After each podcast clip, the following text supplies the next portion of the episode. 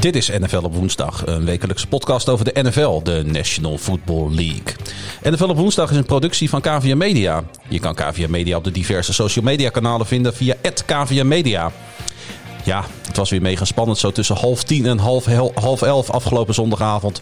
De witching hour tijdens Red Zone deed ons weer op het puntje van de bank zitten. En je weet het, we bespreken niet alles, maar wel zoveel mogelijk.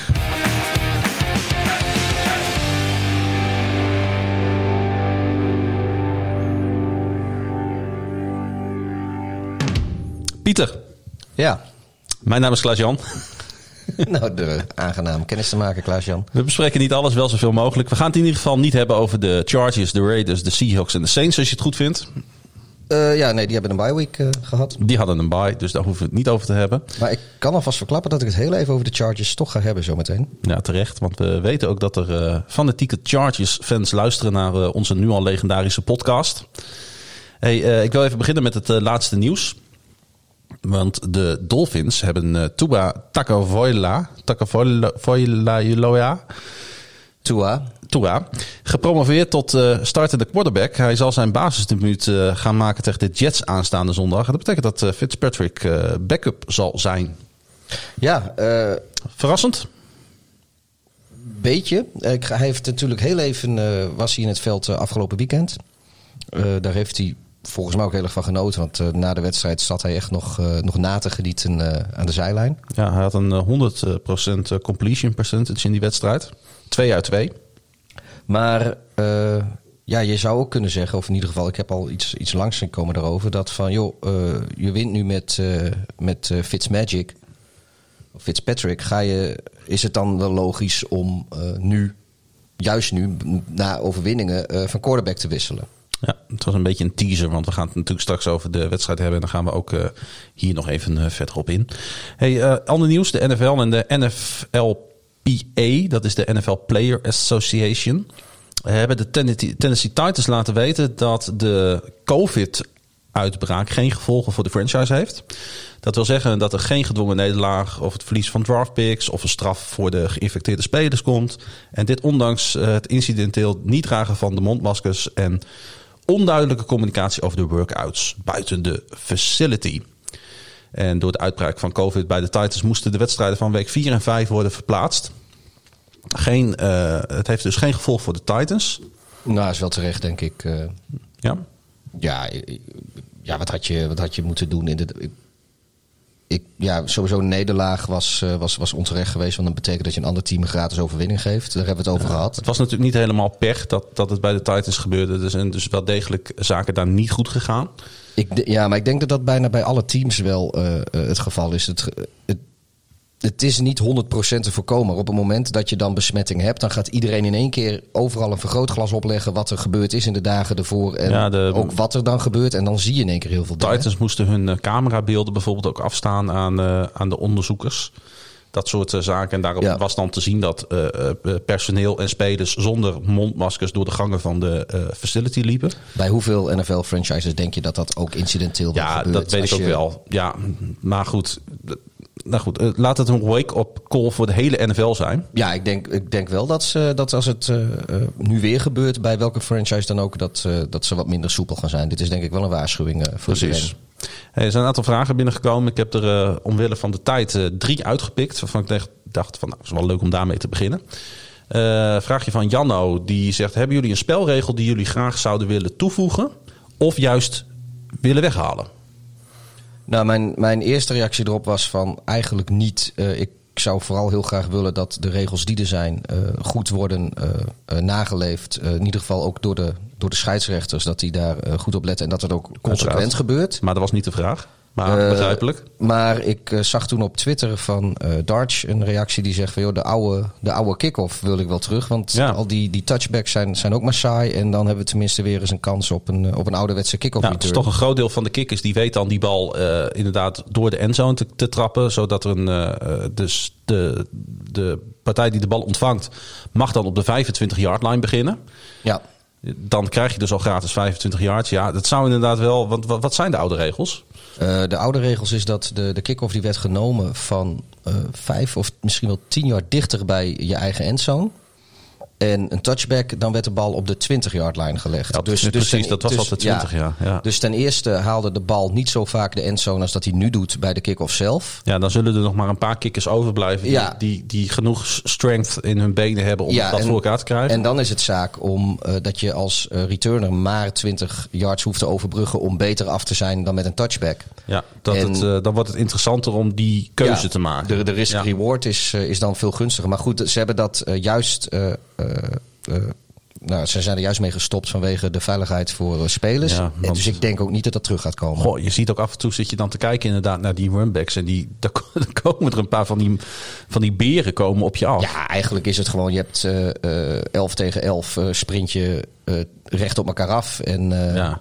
en het is beuken wat je beuken kan om het heel er zit wel iets meer idee achter natuurlijk. Maar, maar ja, dat, het, is vragen om blessures. En die gebeurden ook. En, en nou ja, goed, het is afgeschaft uh, om dat uh, tegen te gaan. En helaas komt het niet terug. Dus die, uh, die spectaculaire returns, dat, dat zal niet vaak meer gebeuren. Ja, en ik heb altijd nog moeite met de overtime regels. Als ik dan toch iets moet noemen. Want we zagen het afgelopen weekend weer bij de Texans tegen de Titans. wedstrijd ongelooflijk spannend. Titans komen vier seconden voor tijd komen ze nog weer uh, terug, gelijk, waardoor overtime het gevolg was.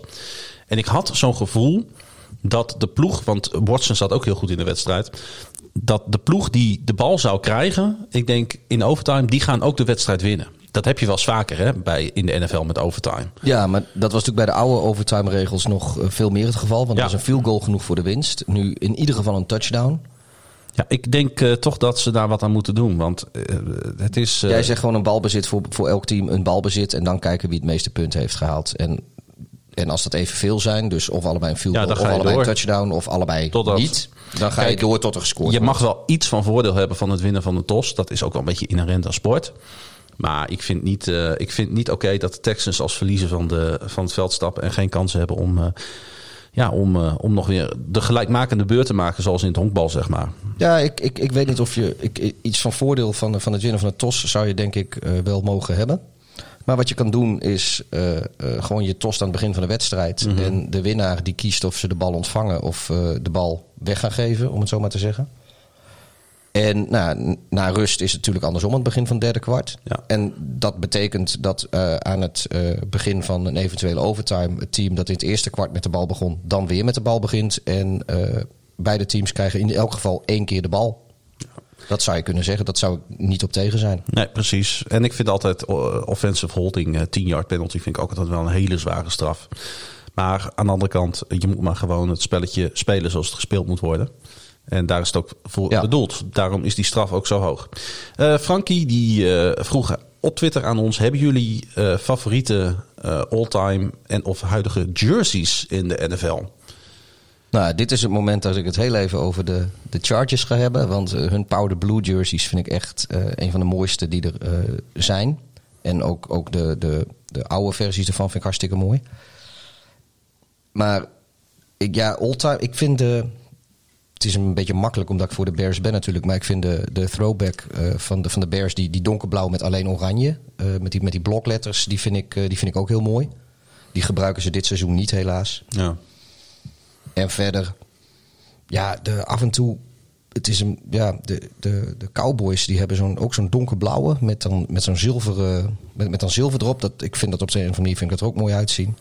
En ja, de, de oude toen de Washington voetbalteam nog de Redskins heette, dat, uh, dat Bordeaux met dat geel. En, ja, die Bordeaux kleur is wel erg ja, heel mooi. Met, met geel ja. en wit, dat ziet er gewoon mooi uit. En op de een of andere manier, nu staan er dan uh, nummertjes op de helm en dat oude logo niet meer. En ik weet niet of ze ook wat veranderd hebben verder aan de. Maar het, het heeft net niet meer die uitstraling die het had. Maar dat vond ik ook altijd heel mooi. Uh, Misschien hele mooie tenues. Ja, ik heb niet zoveel met jerseys. Misschien dat ik het algemeen ook niet pas. Uh, ja, ik, ik, ik heb weinig medestanders. Maar ik vind uh, ook dit jaar weer het uh, groen-wit van de New York Jets. Vind ik waanzinnige jersey. Prachtige kleur groen. Prachtige kleurcombinatie. Sowieso ja, groen-wit. Uiteraard. Maar ja, ik, daar, daar ga ik goed op. En voor de rest ja, heb, heb ik niet zo veel. Ja, ik, ik wil Nee. nog een, een hele kleine shout-out ook naar de Browns. Want ik vind Ja, dat vind jij. Ja. Ik vind het echt. ja, ik, vind het- het, het- eh, ik vind helemaal- oranje heb ja. ik als kleur eigenlijk helemaal niks mee. Met bruin ook niet per se. Eh, maar op de een of andere manier het, het oranje met bruin en, en dan wit zoals zij dat doen. Ik, ik weet niet, ik vind dat heeft ook wel iets. Ja, we zaten in voorbereiding nog even de, de 60 Minutes te kijken. De samenvattingen in vogelvlucht eh, van afgelopen weekend. En ja, ja ik, ik, ik, vo- ik voelde er niet zoveel bij. Nee, kan niks aan doen. Ja, prima. Eh, en de laatste vraag eh, die ik nog even voor het voetlicht wil brengen, was van RH. En hij zegt: welk team heeft het meeste last van spelen zonder publiek? Of is de invloed daarvan op het spel eigenlijk te verwaarlozen? En hebben de teams die nu wel mondjesmaat publiek mogen toelaten, daar dus profijt van? Ja, Ehm, het team dat denk ik het meest last heeft van dat eh, zonder publiek moet spelen. Ik, ik, ga, ja, ik zeg dan toch de, de New Orleans Saints. nou, de Saints, ik denk het ook. Dat is ook het eerste wat in mij opkomt. Ehm, de, de Chiefs hebben natuurlijk een heel uit thuispubliek, maar die winnen ook gewoon prima eh, in een leeg stadion. Eh, de, daar mag trouwens wel publiek komen. al vanaf ja, het begin. Bijna, bijna leeg stadion, Ja. laat ik het zo zeggen. Eh, ik geloof niet dat dat veel verschil maakt. Volgens mij het meeste publiek wordt toegelaten in Dallas. Nou, die hebben er niet zoveel profijt van. Die hadden volgens mij, als ik me niet vergis, 25.000 mensen in dat grote stadion een enorm stadion natuurlijk. Ja. Dan is, maar de, de Seahawks hebben natuurlijk normaal heel veel thuisvoordeel van het publiek. Maar die winnen eigenlijk ook zonder Ja. publiek. Nee, ik, ik denk dat het eh, effect wel redelijk mee... Ik denk, Misschien dat bijvoorbeeld de Bills eh, heel erg hun publiek gemist hebben in de wedstrijd van gisteravond tegen ja, de Chiefs. Dat, dat de, ja, en eh, ik denk ook dat de... Zeer fanatiek, fanatiek publiek, wat, wat Ja. er ook gebeurt, altijd achter dat team blijft staan. Altijd een uitverkocht stadion. Ja. En juist in zo'n topper, 4-1 tegen 4-1. En het, was, het, was, het regende wat, het was mistig, weet je wel. Het was, Ja, het- ja. En als dat publiek zich dan in die wedstrijd gaat mengen. Ik denk, en ik, ik ben zelf bij de Buffalo Bills geweest. Bijna dat hele stadion staat de hele Ja. wedstrijd. En gaat de hele wedstrijd tekeer. Ja, ik zeg niet dat het anders was gelopen. Want de Chiefs die vinden gewoon manieren om wedstrijden te winnen, sowieso. Maar ik, ik miste, dat was echt een affiche voor... de- ja, Ja, ook om- omdat de Bills, die zijn natuurlijk eh, historisch goed, moet ik zeggen, voor, voor hun doen dit Ja. seizoen. En ehm, ja, het, die wedstrijd tegen de Chiefs was sowieso wel een, een, een leuke wedstrijd. Het was niet per se altijd heel goed, maar het was wel een leuke wedstrijd. nou ja, het, maar, ble- het bleef tot, tot lang in de wedstrijd ja, spannend. En, En, maar ik denk ook als kijker, we hebben eerder al gezegd, het publiek mis je niet echt heel erg als je die wedstrijden kijkt. En inderdaad, dat, het, het ook niet heel erg. Maar er zijn wel van die wedstrijden, en dit is er één van, die... eh, als je dan af en toe die shots hebt van, van, Nou, van die ook, gekken eh, op de tribune die ja. zo meeleven, weet je, dat, dat geeft extra aan een En de wedstrijd. Chiefs hebben een heel compact een beetje. stadion, Ja. hè? Eh, waar, waar de mensen dicht op het veld zitten. De tribunes lopen relatief lang, ver door naar het veld. Ja? En dan mis je het nog meer. Ja, nee, precies. Dit is, kijk, je, je, op zich zit je, meestal zit je, zit je het publiek niet zo te missen als je, als je kijkt. Maar ja, nu had ik wel zoiets van, als je nu die shots krijgt van, van die uits, uitzinnige menigte daar in, Buffalo op de tribune, dan had dat wel wat extra gegeven, denk Ja, ik. ja oké. Nou ja, de Saints, de Bills dus. Nou ja, goed. En voor de rest maakt het niet altijd evenveel uit. Eh, het is wel zo dat overal steeds meer publiek toegelaten wordt. Eh, Philadelphia mocht bijvoorbeeld eh, dit weekend voor het eerst weer publiek hebben. Ja, en zo zullen er nog wel meer volgen. De, ik zag dat de, de gouverneur van Maryland had nu ook toegestaan dat de Ravens eh 10% van hun stadioncapaciteit mogen gaan benutten.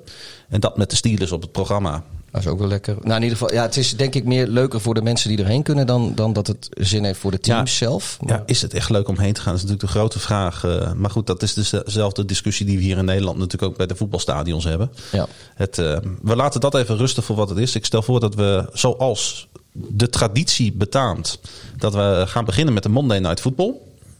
Oké. Die eh, ging tussen de. Cardinals en de Cowboys. En eh Kyler Murray die weet niet anders eh, dan wat winnen is in AT&T Stadion, Stadium. Want de Cardinals quarterback heeft in het megastadion van de Cowboys een 7-0 record, kwam ik achter. Hij behaalde dit in wedstrijd op high school, college in de NFL. En AT&T Stadium ligt op slechts 66 kilometer van Murray's hometown Allen in Texas. Hij ging er eh, 5-0 tijdens high school, waaronder drie op volgende state championships. Hij ging 1-0 in college, waar hij Oklahoma naar een Big 12 eh, kampioenschap gooide.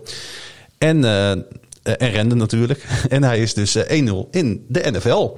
Ja, is geloof ik inderdaad tijdens die wedstrijd is dat eh, eh, een aantal keer genoemd door de commentatoren. Want je weet, die Amerikanen die gaan op dit soort feitjes gaan ze echt heel lekker. Ik ga er ook goed op, moet ik zeggen. Ik vind het ook leuk. ja, dus ik heb het Daarom noem ik het ook. Ik heb het geloof ik ieder kwart. Ik hoop eh, niet dat de mensen nu al afgehaakt zijn. Want eh, ja, Nou ja, goed. Het was trouwens... eh, ik, ik zat er, uiteraard ook naar deze wedstrijd weer te kijken. En goh, wat, wat was dat stroef in het begin. Dat leek in niets op een, op een, op een mooie primetime wedstrijd. Ja, nee, ik, ik, nou, ik zat hem te kijken. Eh, ik, ik, was weer eens, eh, ik was weer eens wakker. En ja, ik was al vrij snel met, met andere dingen bezig. Maar op een gegeven moment ben ik er toch eventjes weer voor gaan zitten. Maar inderdaad, het, de beginfase, dat, dat, ja, dat had ik wel zoiets van... wat doe ik hier s'nachts uh, dit, dit te bekijken? En ondanks de hoge score, ik, is de enige wedstrijd die... Ik heb, dit script bestaat uit meer dan 5000 woorden. En ben ik vergeten de uitslag van deze wedstrijd erin te zetten. Maar volgens mij was het iets van eh 35-10 of zo. Ik weet het niet eens. Ja, het was, het was niet close. Ik, ik, ik moet zeggen, ik heb de uitslag hier ook niet. Maar Dan eh, maak ik van die uitgebreide scripts en dan zet ik dit er niet in. Dat is ook zoiets. ja, ik schrijf het al niet meer op. Want normaal heb jij dit allemaal keurig netjes... eh, 38-10. Ja, je hebt normaal keurig voor elkaar. 38-10. eh. Nee, stroeve, stroeve wedstrijd. Eh, eigenlijk, ondanks eh, wat ik wou zeggen, ondanks de eindscore ook eigenlijk wel van de Cardinals. Want eh, Murray miste ongelooflijk veel diepe ballen in het begin van de wedstrijd. Ja. En dan blijft hij het gewoon proberen. En dan resulteert dat opeens in een eh 80 jaar touchdown naar wide receiver Christian Kirk. Hij wist trouwens ook later nog eh, DeAndre Hopkins voor een 60-yard play eh, eh, te, te, te, te bereiken. Ja, er gaat eigenlijk meer mis dan dat er goed gaat. Maar hij, hij heeft tegen de Cowboys heb je een soort van vrijbrief om dat te ja, doen. Het is, de Cowboys hebben zo'n beetje de, de slechtste defense in de league. Dus, en, en zonder eh Dak Prescott is het aanvallend ook gewoon best vleugellam. Daar komt bij dat eh, eh, vriend, die- die running back, ik kan eens even niet op zijn naam komen nu. Van de Cowboys? Ziek. Ziek. Ezekiel Ja. Elliott. Die, ja, die, die, die, die hielp de Cardinals best wel in het zadel door twee keer op rij eh, eh, de bal Zo. kwijt te raken. En dat leidde ook twee keer tot een touchdown voor Arizona. Ja, en dus, dus als het dan in het begin niet lukt, eh dat maakt niet uit. Want de, de Cowboys, die, die laten je dat niet... eh, eh, Ja, hij had ook echt volgens mij van, vanuit, vanuit de coachingstaf gewoon een vrijbrief gekregen. Van, jongen, probeer ja, het maar. Probeer maar, weet je. Gooi die ballen maar. Want, die, die eh, Cowboys bakten toch niks van. Dus, eh, nee, die, die cornerbacks die kunnen ook geen bal vangen. Dus, Ja. ehm, en, en dat zag je er wel heel erg aan af. En eigenlijk was, maakte dat het nog triester voor de Cowboys. Dat ze op die Ja. manier benaderd werden. Het, het was voor ons als kijker was het eventjes eh, wel weer leuk. Het leek alsof eh Kyler Murray en de Cardinals... Die, die leken weer een beetje op dat leuke team... waar we het de eerste paar weken over hadden. Maar goed, eh, ja, ze speelden dus... Wat ik net zei, de Cowboys hebben misschien wel de slechtste defense in de league. En daar speelden ze dus tegen. En hun aanval is ook vleugellam. Dus wat het waard is, dat, dat dit of dit nou de opleving is... Ja, dat vraag ik me inderdaad ook af. De Cowboys speelden natuurlijk zonder Prescott. Want eh, hij werd eh, vorige week zwaar geblesseerd van het eh, veld gedragen. Veteraan Andy Dalton, die we natuurlijk allemaal nog kennen uit zijn tijd in Cincinnati. Die speelde ook als Andy Dalton. Want Ja. eh, hij opende de wedstrijd met een van de allerslechtste passes die je ooit zult zien in de NFL. Ik weet niet of je die, die gezien hebt. Ja, maar het, Het, toen zag ik al, of nou, dat is natuurlijk, dat, dat, achteraf is dat natuurlijk altijd makkelijk praten, maar ik denk als hij dit, dit, dit gaan de Cowboys nooit winnen. Ja, ik, ik had heb, heb je wel getraind? Ben je sinds je ooit in, Ja. in je Bengals eh, jasje van het veld gestapt bent? Ooit? Heb je sindsdien alweer eens een bal gegooid? Want het leek net of hij dat inderdaad in jaren niet gedaan had. Ja, een beetje was- zo, zoals ik dat zou doen. Terwijl die toch vorige week tegen de Giants heel aardig inviel. Ja. Maar goed, de- Cardinals defense kon zich natuurlijk nu goed vo- voorbereiden op deze quarterback change. En eh, het, was echt, eh, het was echt dramatisch om te zien. Eh, het is niet alleen Dalton natuurlijk, want de offensive line van de Cowboys heeft ook weer te maken met bepalende blessures. En er is inderdaad, wat jij net zei, die dramatische verdediging. Nou, een historisch slechte verdediging zou ik eigenlijk willen zeggen. Want eh Prescott moest natuurlijk al met monsterscores komen om zijn eigen eh, slechte verdediging voor te blijven. Ja, en je kan gewoon niet van Dalton verwachten dat hij dat ook kan. Nee, Maar, Pieter, er is ook goed nieuws. vertel. Nou, de Cowboys spelen in NFC East. Dus ze staan bovenaan. En ze staan de eerste met twee overwinningen uit zes wedstrijden. En Dallas kan dus gewoon de divisie winnen. Maar oh, oh, ze liggen op oh. schema voor de, voor de play-offs. Eh, ja, maar eh, ja, inderdaad. het is echt. Het is, het is een lachetje natuurlijk wat daar gebeurt. Maar Ja. het is ook wel weer. Dat maakt het ook wel weer leuk om te volgen. Want de, ze zullen dan in onderlinge wedstrijd. Zal het, eh, in onderlinge wedstrijd zal het bepaald worden waarschijnlijk. Ja, maar als, als dit zo doorgaat, dat betekent dat... eh, ja, sorry, zo, zo, ik denk wel weer ver door. Dat de winnaar van de NFC North waarschijnlijk tegen de winnaar van de... Daar zat ik ook aan te denken inderdaad. Van wie gaat dan inderdaad tegen de winnaar van de. Nee, want die zitten natuurlijk tegen... Die moeten tegen de nummer twee. Ja, maar er is maar één, er is maar één bye week. bye week. Ja, dat die, die gaat naar, zoals nu staat naar Seattle in principe. ja, dus eigenlijk moeten de Bears niet zo goed hun best meer doen. Ja, die moeten, ja, die moeten dan tegen de nummer twee. Dus je moet... Ja, ik... ik, ik ik, weet je, dit, dit zien we wel we- over weet ik hoeveel weken. Nee, maar ik, het is een interessante gedachte. Want je, je hebt bijna een soort van bye als je tegen de winnaar van de NFC East komt te spelen. Ja, het is wel zo inderdaad dat als je de twee of drie bent eh, in de NFC, dan moet je waarschijnlijk tegen een nummer twee of drie uit een andere divisie. En dat zijn dan mensen die wel goed, of teams die wel goed zijn. Mhm. En dan als je in één keer, voorheen was het dan, dan moesten de, de nummer vier tegen de nummer, of de nummer drie moest tegen de nummer vier. Zoiets is het dan. Ja, En, klopt. en dat is dan interessant. Dus je moet het derde beste team zijn, want dan speel je tegen de winnaar van de NFC East. Zo, zo zou het zijn in het oude format. En in het nieuwe format moet ik het even iets anders, maar dan moet je denk ik vier en vijf zijn of zoiets. Nou, gaan we even uitzoeken. Interessante vraag, want we zitten ondertussen al eh, hè, eh, bij week 6. Dus Ja. er komen straks al wat play-off indicaties natuurlijk aan eh, als we wat eh, over een paar weken. Maar goed, ja, in de NFC kan het dus inderdaad een tactiek gaan zijn om je divisie niet te winnen, maar tweede te worden. Hey, een vraagje van Erik Mendel. Wat moeten de Cowboys dit eh offseason met Dak doen?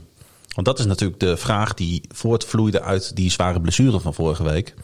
Ja, wat, wat is de toekomst van Dak in, in Dallas? En wat is andersom de toekomst voor de Cowboys met deze quarterback?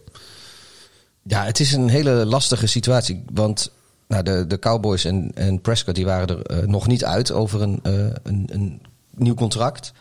Dus eh, Prescott speelde onder de franchise tag.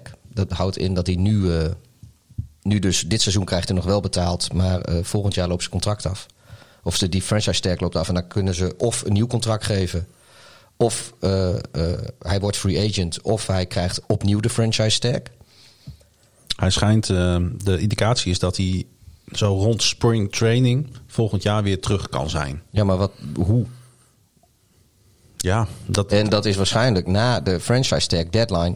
ja, dat eh, klopt. Dus, eh, en het punt is dat waarschijnlijk wilde, ik geloof dat, dat ze in, in Dallas wilden ze graag dat Prescott een soort hometown discount zou doen. Dat hij dus niet zijn absolute alles uit de kan wilde schrapen voor zijn contract, maar dat hij iets, iets minder geld wilde, zodat er eh, wat cap space over was voor andere spelers.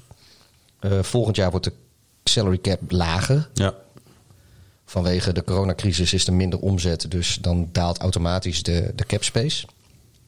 Het is Dus natuurlijk ja, zijn eh, oude, dus, dus wat hij eiste, dat, dat wilden de Cowboys eigenlijk al niet geven. En nu waarschijnlijk al helemaal niet meer. Want ja, en er is minder cap space en ze weten niet wat voor niveau die terugkomt.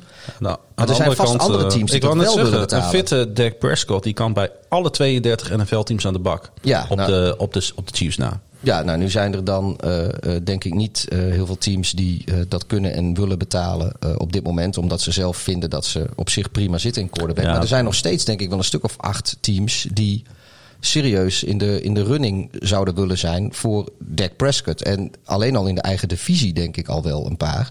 We gaan nu natuurlijk een beetje speculeren eh, over dit soort dingen. Het gaat eigenlijk veel te ver om dat nu te doen. Maar ja, ik, ik denk gelijk aan een team als de Lions of zo. eh, die het misschien wel eens met een andere quarterback zouden willen proberen. Nou, liever niet. Ik hou Prescott maar fijn buiten de NFC North. Ja, over de. Over, ja, over de ja, om even antwoord te geven Ja. op die vraag. Ik denk dat eh, Prescott die zal of moeten inbinden. Nog verder moeten inbinden dan dat de Cowboys eigenlijk al eh, wilden.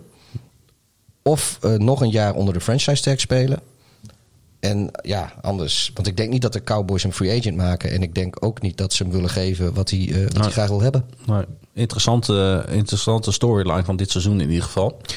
We hadden het al even over in de eigen divisie blijven. Laten we dat ook vooral doen met de Washington voetbalteam, met de New York Giants. Nou ja, dat En, zijn twee teams die zo Dak Dak Prescott zouden willen hebben. Ja.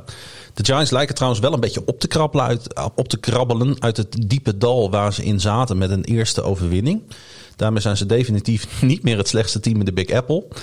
En heeft uh, rookie headcoach Joe Judge zijn eerste overwinning te pakken. Dit mede dankzij een two-point conversion.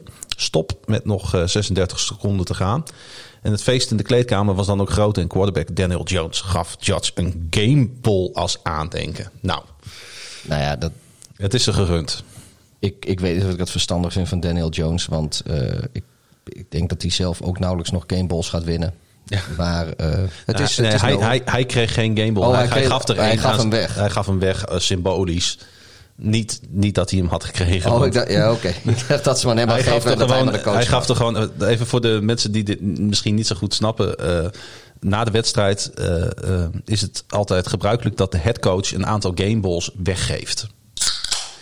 Een uitstekende wedstrijd om even een biertje bij open te trekken. Is dit iets van, eh, van de, de biertop.nl? Misschien toevallig? Eh, jazeker. Dit is een, eh, een IPA uit Sint-Petersburg. Rasja. Ja, ik weet niet zo goed hoe die heet, want mijn Cyrillisch is wat roestig. Volgens mij een forward. Dat staat er nog op in het Ja. Engels. En het is een, ja, een New England Double Dry Hop Double IPA. Oh, nou, geef me ook eens een druppie. dan, eh, Vertel heel- jij dan even verder over die Gameball. Nou ja, die gameball, dat, dat de headcoach dus eh, altijd een paar gameballs uitdeelt aan, eh, nou weet, weet ik veel, iemand die een, eh, een mooie sack fumble eh, in de wedstrijd produceert. Of een quarterback die een eh a game speelt. Eh, hij wordt ook wel eens aan bijvoorbeeld de offensive coordinator eh, gegeven, omdat hij een goede gameplan eh, had. Ja, en nu gaf dus de quarterback er een aan de, aan de headcoach, omdat hij eh, na zes wedstrijden eindelijk een keer een overwinning pakte. Eh, dat kwam dus allemaal door die eh, two-point conversion eh, die niet lukte bij de Washington voetbalteam. En Ron Rivera deed zijn bijnaam Riverboat Ron, wat dat betreft weer eens eer aan met deze riskante gok. Ja, en hij ging natuurlijk, want het stond op dat met 1920 met nog... Hij is wel lekker trouwens. Oeh, ik ga, nou, ga gelijk even proeven. Ja, dit bevalt mij wel. Het biertje ook trouwens. En ehm, eh, de, de Ron Rivera die ging eh, met de two-point conversion attempt natuurlijk voor de winst. Waar een extra point, en dat vind ik een interessante discussie om toch even uit deze wedstrijd te halen. Waar een extra point ehm, de gelijkmaker had betekend. En waarschijnlijk een verlenging op dat moment. Ja, dit is zo'n eeuwige discussie in de NFL. Hè? Ga je dan voor de overwinning of ga je voor de verlenging? Ik denk dat eh, eh, Ron Rivera serieus, eh, in elk geval toen nog, en misschien nog steeds wel hoor, de overtuiging heeft van, joh, ik kan die hele eh, NFC East, die kan ik gewoon winnen. En ik speel tegen een team dat nog niks heeft gewonnen en dat er eigenlijk ook nog nooit echt goed uitgezien heeft. Die wil ik gewoon wegzetten in vier kwarten. Dus ik snap dat hij dat heeft gedaan en ik had het zelf denk ik ook gedaan. En dan had iedereen gezegd van, goede call eh, Ron. Ja, wat ik ook wel leuk vond na de wedstrijd, zei eh Joe Judge van de Giants, zei, we hadden deze play zien aankomen. Eh, we hebben hem in, de, in het gameplan gezet, omdat we wel hadden verwacht dat Ron Rivera met zo'n play zou komen. Want we verwachten dat het zou wel een spannend kunnen worden. Eh, dat gebeurde dus ook. En ze wisten inderdaad, eh, het leek er wel op dat ze precies wisten wat er ging gebeuren.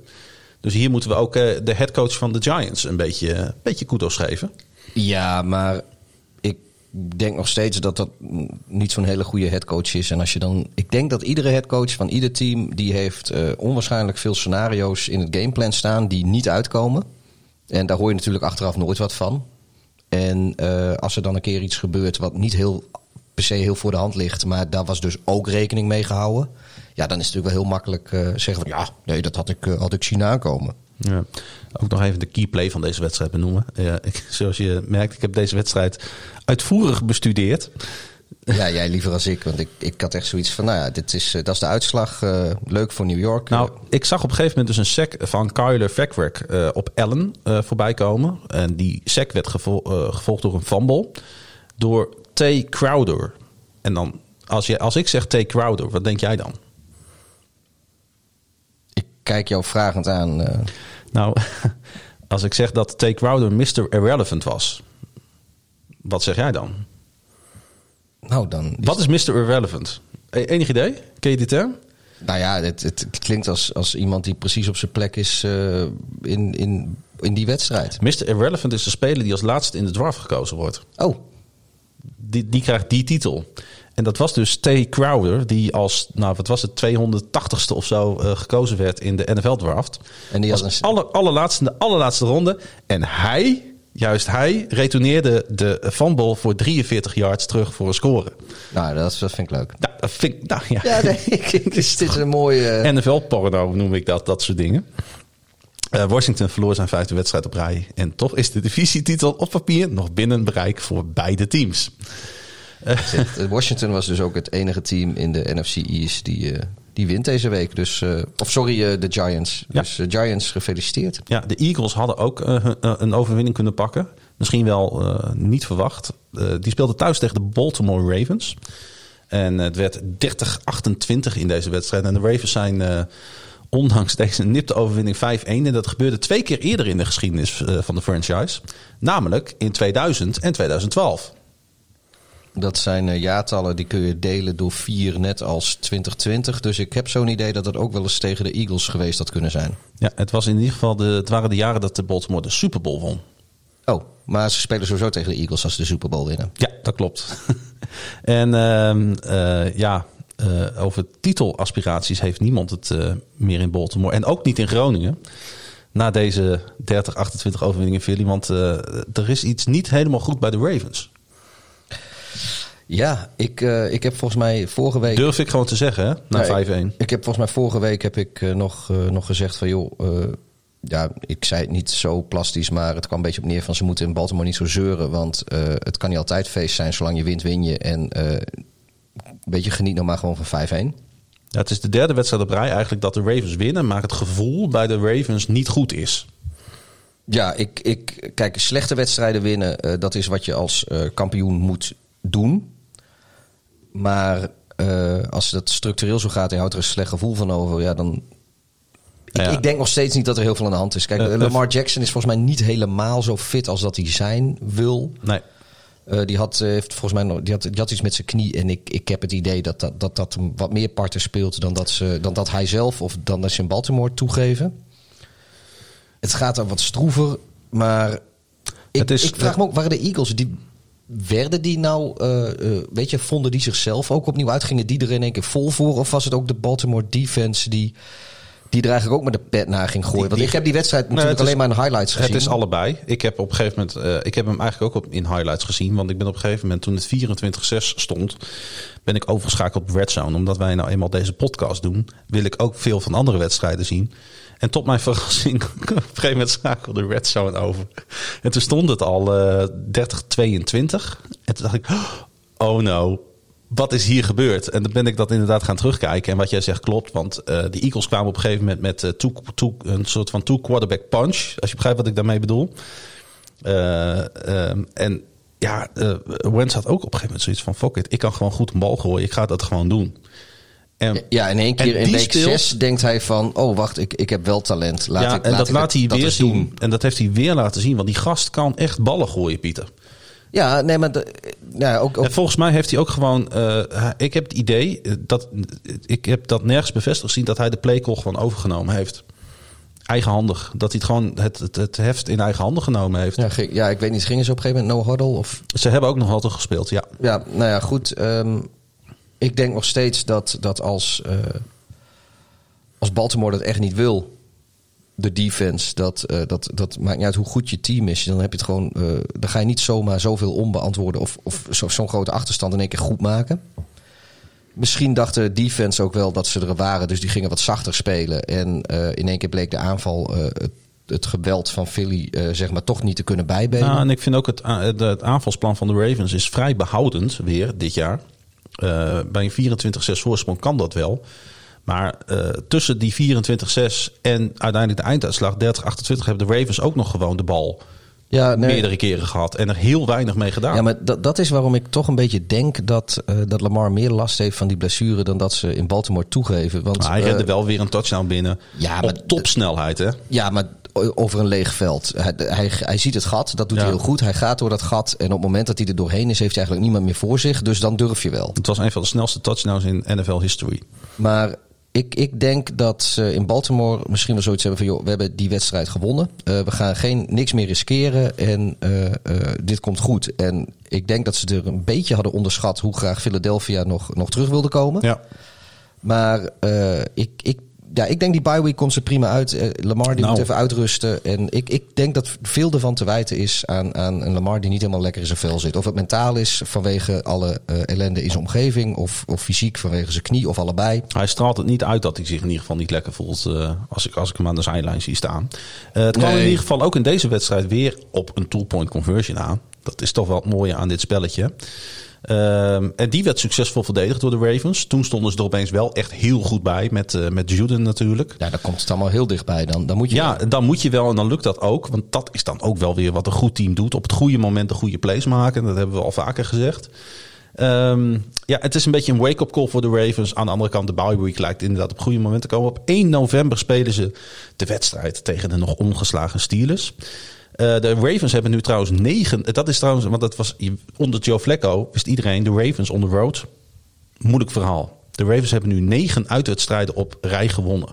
De langste streak in de NFL momenteel. Ja, het is, het is knap. Hey, nog even over die Eagles, want ehm, eh, ik heb de lijst met blessures even ge- opgeschreven. Nou, dan kun je volgens mij een heel derde team van opstellen. Zo Ja, normaal doe ik dat niet, maar ze, midden, ze missen in ieder geval hun eerste running back, hè, Miles Sanders. Ze missen de eerste drie wide receivers in Jackson, Jeffrey en Rieger. Hè, dat is de, de rookie. Ze missen hun eh, eerste drie tight ends. Urge, Goodert, Goodert en Perkins. Urge komt geloof ik weer terug. Ja, toch? die komt wel weer terug, dat klopt. Ze missen eh, hun eerste en tweede left tackle. Ze missen hun left guard. Ze missen hun right guard. Ze missen hun tweede right guard. En ze missen hun eerste en hun tweede right tackle. Dat is de blessurelijst van de Eagles. Maar eh, op, ja, dat is natuurlijk heel, heel kloten voor ze.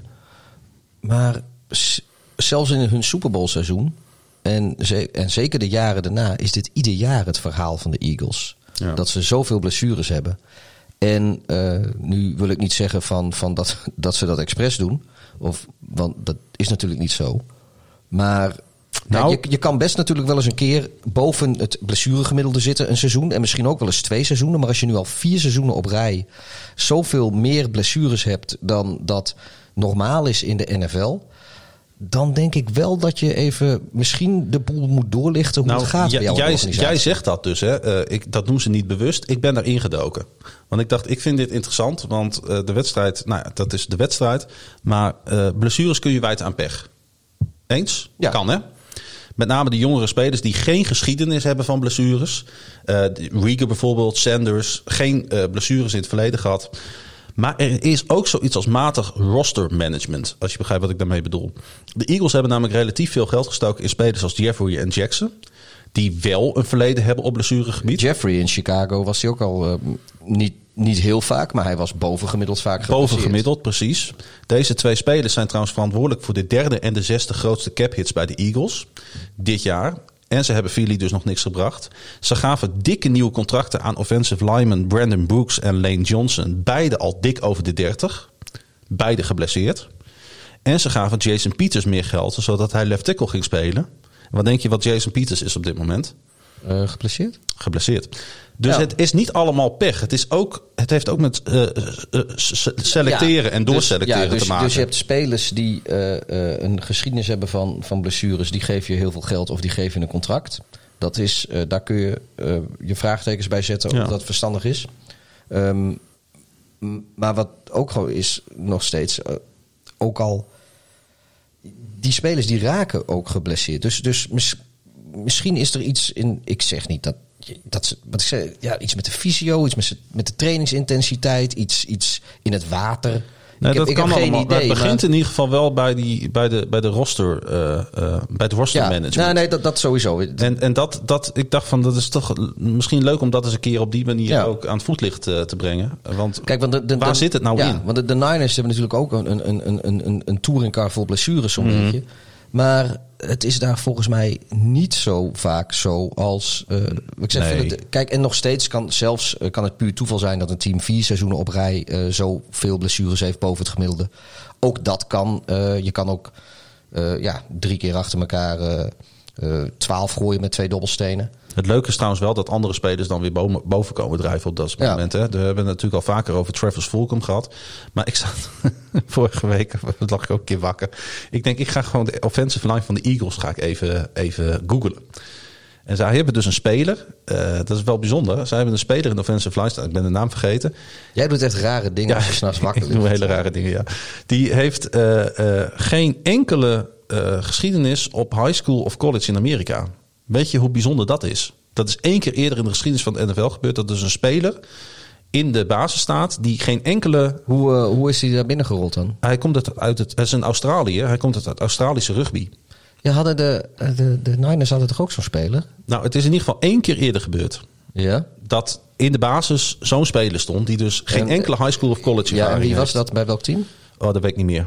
Want volgens mij hadden de. Er staat iets van bij dat de San Francisco 49ers een aantal jaren terug ook zo'n Australian voetbalspeler als running back Ja. Of en een rugbyspeler als running. En de Seahawks en de Vikings hebben een keer zo'n Noorse kikker eh, uit het voetbal eh, op, op, op try-out gehad. Kan ik me herinneren. Ja, maar Silvio Di Libetto, dat is een Nederlandse eh oud profvoetballer, heeft volgens mij in, de, in Nederland nog in elk geval voor Sparta gespeeld. Die is eh, in ieder geval bij Jacksonville Jaguars volgens mij op try-out geweest. Ja. Ook zonder, volgens mij ook zonder geschiedenis eh, in, in Amerika. Maar het draait er dus op uit dat over het algemeen dat soort spelers het dus niet redden. En de Eagles moesten nu wel zo'n speler eh, inzetten. Ik vond het, nou, dat vind ik, eh, Ja, nee, is- vond ik wel leuk om dat even uit te zoeken. Luisteraars zijn er heel blij mee, denk ik. Ja, ik denk het niet. Goed, we gaan gewoon ook door. want ja, de Ravens hebben rust en ze gaan met 5 en de bye in. En dat is natuurlijk wel heel erg lekker. Ja, 5-1 is 5-1 Ja. en dat is echt misschien wel het beste record wat je dit moment kan hebben in de NFL. En ze gaan daarmee natuurlijk op in achtervolging op hun tegenstander van over twee weken. De Pittsburgh Steelers, die met 38-7 van de Cleveland Browns wonnen. En ik had echt verwacht eh, dat voor, voor deze wedstrijd dat dit spannender zou worden dan het uiteindelijk was. Ehm, ja, eh, Big Ben, Roethlisberger en de Steelers... die hebben in het recente verleden... in ieder geval zolang als ik me kan herinneren... nog nooit moeite gehad met Cleveland. Nu is Cleveland ook eh, in het recente verleden... nog nooit zo goed geweest als dat ze nu zijn. Maar de Steelers zijn dit jaar gewoon weer echt goed. Dus dat, dat de Steelers dit zouden winnen... had ik verwacht, ook voorspeld.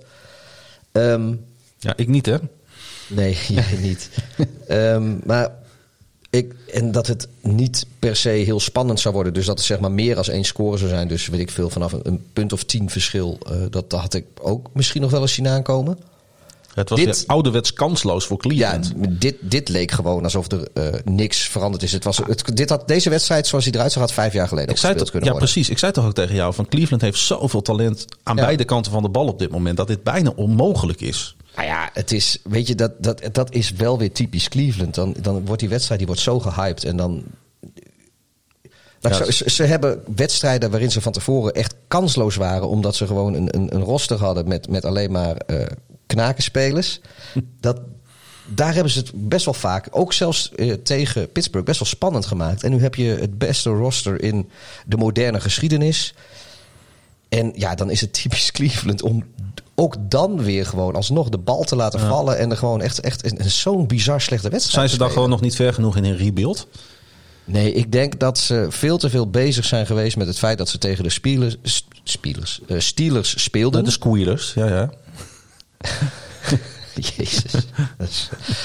Nee, ik denk, ik denk dat, ze, dat ze in Cleveland eh, zich eh, voornamelijk hebben gefocust op, op, de, op de Pittsburgh Steelers. En eigenlijk niet op zichzelf. Ja. En ik, ze moeten gewoon naar hunzelf kijken, want het talent is er wel. En zowel op, op de, in de staf heb ik het idee, en, en dus op het veld sowieso. En als zij gewoon van hun eigen kracht uitgaan en, en niet zich focussen op alleen maar wie de tegenstander is en zichzelf daardoor zo enorm veel druk opleggen, dan maken ze het echt ieder team in de NFL moeilijk. Ja, want ehm, eh, winnen, dat moet je eigenlijk ook leren. En dat zijn ze gewoon nog niet gewend eigenlijk. nee, eh, dat zijn de Steelers wel gewend. Eh, een van mijn favoriete defensive spelers, dat is Cam Hayward, de lineman van de, van de Steelers. Ja, het is jammer dat hij bij de Steelers speelt, maar ik ben wel echt fan van hem, van zijn spel. Ehm, die zei dat zijn team niet specifiek uit was op de gekneusde riem van Browns quarterback Baker Mayfield. Maar het was wel het plan om de Browns eens flink pijn te doen. Dat zei hij in ieder geval. eh, Ja, maar dat hebben de het plan Steelers nog nooit eerder gedaan. Nee. maar goed, het is wel precies wat de Steelers deden. Hè? Ja. De, de Mayfield werd vier keer gesekt. Hij werd twee keer geïntercept. En uiteindelijk met 38-7 dus verslagen. En daarmee winnen de Steelers voor het eerst dit seizoen van een team met een winning record. Nou, wou ik gewoon even zeggen. Ja. Want eh, ik dacht dat de Steelers ons misschien allemaal een beetje zand in de ogen gestrooid hadden met dat relatief makkelijke schema in het begin. Um, slechte nieuws voor Pittsburgh was trouwens wel het uitvallen van inside linebacker en defensive playcaller Devin Bush. Met een knieblessure die season ending is. En dat is. Ja, dat werd, in deze wedstrijd werd dat niet duidelijk dat dat een gemis was. Maar dat is natuurlijk wel een groot gemis. De 2019 eerste ronde pick speelde tot zijn blessure iedere snap dit seizoen. Ja, tot problemen leidde dat dus niet. Maar iedere dropback van Mayfield, ik weet niet wat je van die wedstrijd hebt gezien, maar het werd door de Steelers die beantwoord met extreem veel pressie. Uh, en hij kon daar echt niet mee omgaan. Ja, ik, ik, ik heb er niet heel veel van gezien. Er, wat, er werd ook niet heel veel van, uh, van uitgezonden. Maar de Steelers die was ongemeen goed. Ja, ik, ja, nou ja, dat sowieso. Als, uh, ook al probeert uh, Cleveland nog zo hard om te verliezen, dan nog is het niet makkelijk om zoveel talent op zo weinig punten. Nee. Want die touchdown van Cleveland, die kwam ook echt in garbage time. Ja, ja zeker. Ja, uh, ik vond het opvallend, want Cleveland had in de wedstrijd daarvoor de play action was, hadden ze goed voor elkaar. En nu volgens mij de play action lukte twee keer in de hele wedstrijd. Ja. Omdat er dus zo verschrikkelijk veel pressie uh, op Mayfield werd, werd hoe noem je dat, geprest. Ge, ja. Maar nu, nu, hoorde ik de afgelopen uh, periode, uh, zowel in het, uh, in het pre-season, tenminste wat er van, zeg maar in de zomer, um, heel veel kritiek op Mike Tomlin. Ja. Dat is de, de, ja, de longtime headcoach van de Steelers. Ja, en dubbelganger van, van Annegeert Pruim. maar uh, maar wat, dan met een andere huid. nee, maar, maar wat, uh, wat, wat, vind jij daarvan? Want ja, hij laat toch. Hij is, gewoon, ja, hij is ook gewoon verantwoordelijk voor het feit dat de Steelers nu uh, ongeslagen daar in de, in de, in de AFC uh, bovenin meespelen. Hij is, en, van de, en, hij samen met de AFC North. Hij samen met Bill Belichick en John Harbaugh zijn dat de top drie coaches in de AFC wat mij betreft. Andy Reid? Ja, ja, ja, die heeft, ja, die heeft er wel heel lang over gedaan om de Chiefs te krijgen tot waar ze nu zijn. En ik heb het idee dat Mike Tomlin en John Harbaugh af en toe met het materiaal wat ze hebben nog net even iets beter. Nou ja, weet ik ook niet. Ja, dat, dat, ik, ik, ja, ik vind, ik, ja, ik, vind het lastig. Nou, ja, ik, ik, ik, ja ik, ik denk wel dat je een punt hebt. Reid die heeft natuurlijk, uh, die, doet er, uh, die is dan bezig om, om een team te maken uh, met spelers die precies passen bij wat hij wil, wat zijn visie is. En als heeft hij dat acht jaar over gedaan, hè? Ja, maar en als hij dat in één keer heeft, heeft hij ook echt wel een heel goed team. Mm -hmm. Uh, terwijl uh, uh, Mike, Mike Tomlin en ook John Harbaugh en zeker ook Bill Belichick in de AFC. en ik denk eigenlijk heel misschien Pete Carroll bij de Seahawks. Als we dan naar NFC-coaches gaan kijken. Dan heb, dat zijn dan coaches die, die, waar, waar hun beste spelers op misschien de quarterback na dan. Mm -hmm. regel, met regelmatig vertrekken. Beste receivers, beste running backs. dat, dat vertrekt dan. En toch staan ze er ieder jaar weer. En, en als ze, zoals in het geval van Harbo bij de, bij de Ravens, als ze dan in één keer een Lamar Jackson als quarterback hebben die een compleet andere speelstijl heeft dan welke andere NFL quarterback dan ook. Dat heeft hij in een paar maanden tijd. Heeft ja, dan, dan wordt daar, ja, dan, dan wordt daar uh, uh, in één offseason wordt daar zeg maar een, een nieuw playbook uh, mm -hmm. om, omheen ge, geflanst. En dat werkt dan. Dus ja, ik denk, misschien hebben we gelijk. Andy Reid is, is heel goed als hij heeft wat hij wil hebben. En ik denk inderdaad dat een, een Tomlin of een Harbaugh of een Belichick en ook wel Pete Carroll... dat die beter zijn met, uh, met kaarten die dat, ze gedeeld worden. Dat idee heb ik ook inderdaad. Uh, heb je trouwens nog meegekregen dat Mayfield gebenched werd? Nee. Hij werd op een gegeven moment gebenched, gebenched in het uh, derde kwart. En volgens mij heeft hij, hij ook die touchdown niet gegooid. Kees Keenum kwam erin bij de, bij de Browns. Ook zo'n vervlogen naam uit het verleden die... Volgens mij heeft hij nog voor Washington gespeeld. De Vikings. Andere. Ja, dat, uh, nou ja, goed. Daar komt opeens. Was hij, uh, hij was volgens mij quarterback uh, bij de Vikings tijdens de Minneapolis Miracle tegen de Saints. ja, volgens mij heb je gelijk. Um, nou ja, goed. Het was in ieder geval dramatisch van de, van de Browns. Ik kan wel allemaal cijfers gaan noemen om dat te onderbouwen, maar dat heeft niet zoveel zin, want we hebben het allemaal gezien. Um, de Steelers hoefden, nou ja, met hun voorsprong natuurlijk niet heel veel meer te gooien in de tweede helft. En ik, ik weet niet of je dat nog kent. Ja, de mensen moeten hier al een tijdje NFL voor kijken. Maar de tweede helft voelde een beetje aan als zo'n good old Bill Cowher offense. Misschien ken je hem wel, de bekende analist ook- die ja, was 15 de- jaar... En de eh, voorganger van eh, Mike Tomlin. Precies, die 15 jaar headcoach was in Pittsburgh en die stond er ook onbekend, hè? Ik weet nog dat Darts en ik, eh, toen Cowher wegging bij de Steelers, waren wij... Nou, nee, hij was toen al weg bij de Steelers. Maar volgens mij hebben we allebei wel redelijk op de Bill Cowher bandwagon gezeten... dat wij hem in naar Chicago wilden, wilden hebben. Hij was ook zo'n coach werd Mark- eh, die met uiteindelijk zo'n... werd het- Ja, uiteindelijk werd het Mark Trestman. Dus Ja, goed. maar hij was wel zo'n coach die inderdaad bij een grote voorsprong die wedstrijd perfect altijd kon, kon uitballen, zeg maar. Ja. Dat, eh, nou ja, daar, daar deed het mij een beetje aan denken. Het is hoog niveau van de Steelers in ieder geval. Ehm, ook best wel een hoog niveau. Maak je je zorgen Eh, over ja, de AFC ik, ik maak me daar zeker zorgen over. Oké, nou dan wou ik even gewoon even... Sterker nog, ik vind de Steelers op dit moment met eh, afstand de sterkste ploeg in de AFC North. Maar goed, Waarvan acte luisteraars, onthoud de, dit. de ploeg die ook een eh, hoog niveau haalde, dat waren de Cincinnati Bengals. Ik had niet gedacht deze zin ooit nog uit te zullen spreken in deze podcast, maar het was echt zo. Maar er is natuurlijk wel een reden hè, dat die Bengals een van de slechtste teams in de NFL zijn sinds, in ieder geval sinds de start van het seizoen 2019. Want het binnenhalen van close games lijkt onmogelijk voor coach Zack Tyler. Onder eh, Taylor, sorry, Taylor. Onder Taylor zijn de Bengals 1-11-1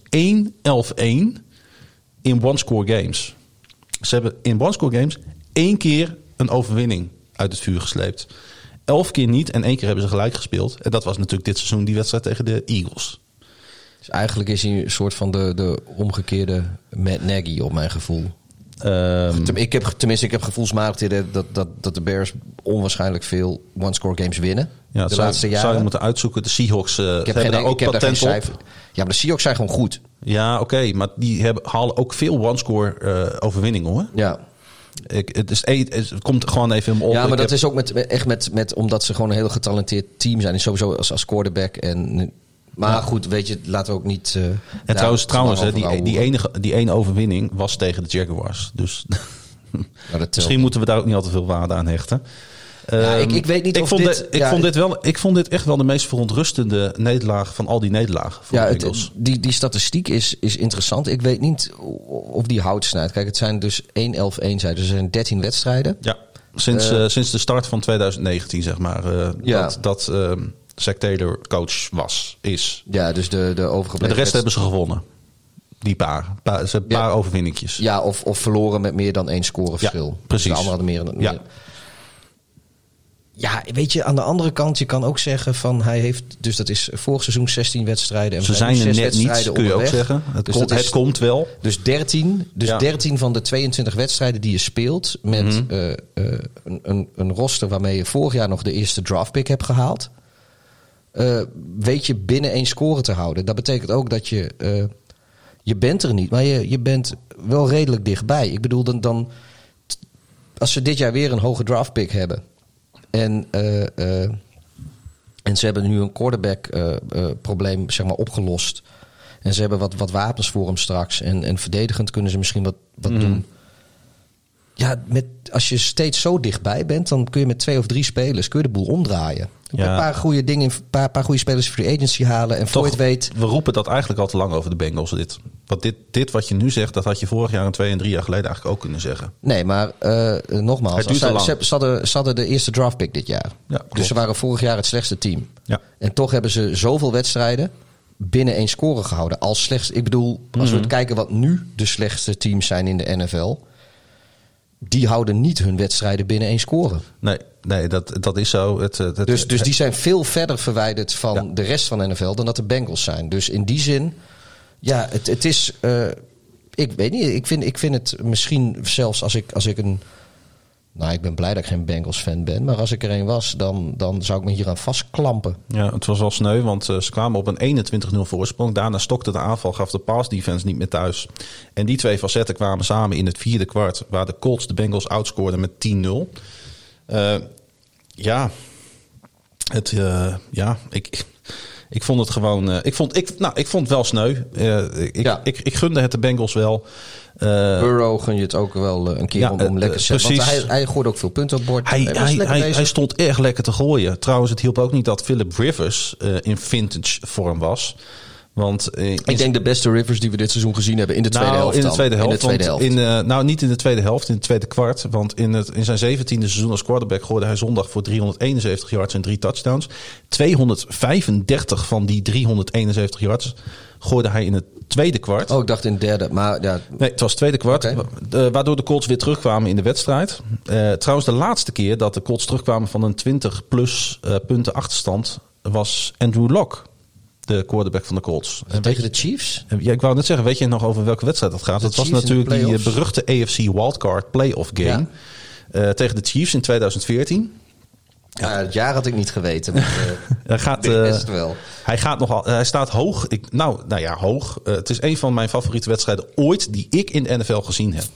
Ja, Ik kan, als daar nog beelden van terug eh, te vinden zijn, en die zijn er op YouTube, gaat dat kijken. Want dat was echt een briljante wedstrijd. Met die, was dat niet Lok die een paas op zichzelf Ja. gooide? Ook. En, en, en, en dook twee keer. ja, ik weet niet of die paas op zichzelf of dat er quarterback zat. sneaks, alles zat erin, joh. Maar ik, ik weet wel dat... Kijk, we hebben natuurlijk voor een aantal seizoenen terug... hebben we de Rams en de Chiefs gehad in... Volgens mij was dat in Mexico City. Dat was, wat was het? 54, 51 of zo. Zo- Zo'n soort bizarre uitslag. Twee teams boven de 50.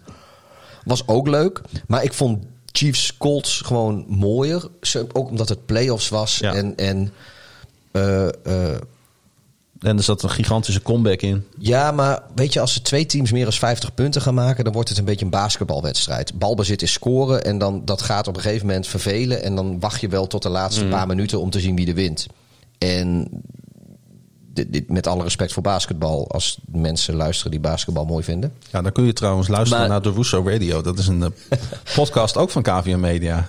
Over basketbal in Nederland. maar maar eh, eh, ja, die wedstrijd, ja, inderdaad, die Colts Chiefs, dat was gewoon wel, dat voelde altijd wel als een echte NFL-wedstrijd. En iedere score was belangrijk. Ja, ja was geweldig. Ehm, de Colts gaan trouwens nu de bye in met een 4-2 eh, in plaats van dus een 3-3. Dat voelt natuurlijk totaal anders. Nou ja, het houdt in ieder geval de druk op de, op de Titans er een beetje op. Want die, eh, die laten maar geen steken Nou, vallen. ik zat even te kijken naar het schema van de Colts. En die spelen na hun bye tegen Baltimore, Green Bay, Pittsburgh en Tennessee. Dus ik wens succes daarmee. Eh, dus ze houden inderdaad wel druk op de Titans. Die natuurlijk, eh, wat mij betreft, ja, mag ik dat zeggen? Ja, dat mag ik zeggen. De wedstrijd van het weekend speelden. Ja, Tegen, Houston. eh, tegen Houston. Ehm, eh, even- even over Houston, hè, voordat we het over die wedstrijd gaan hebben. De Houston Texans die hebben geen eerste. Moet je, moet je weer bier? Ik ga even bier halen, ja. Oké. Zal ik dan vertellen wat ik van de Houston Texans vind? Doe maar. Nou, ik zat daar een beetje naar te zoeken. En die hebben dus geen eerste en tweede ronde pick in, eh, in de 2021 NFL draft. En er lopen een aantal megacontracten. En er zijn grote zorgen over de salary cap voor de komende jaren.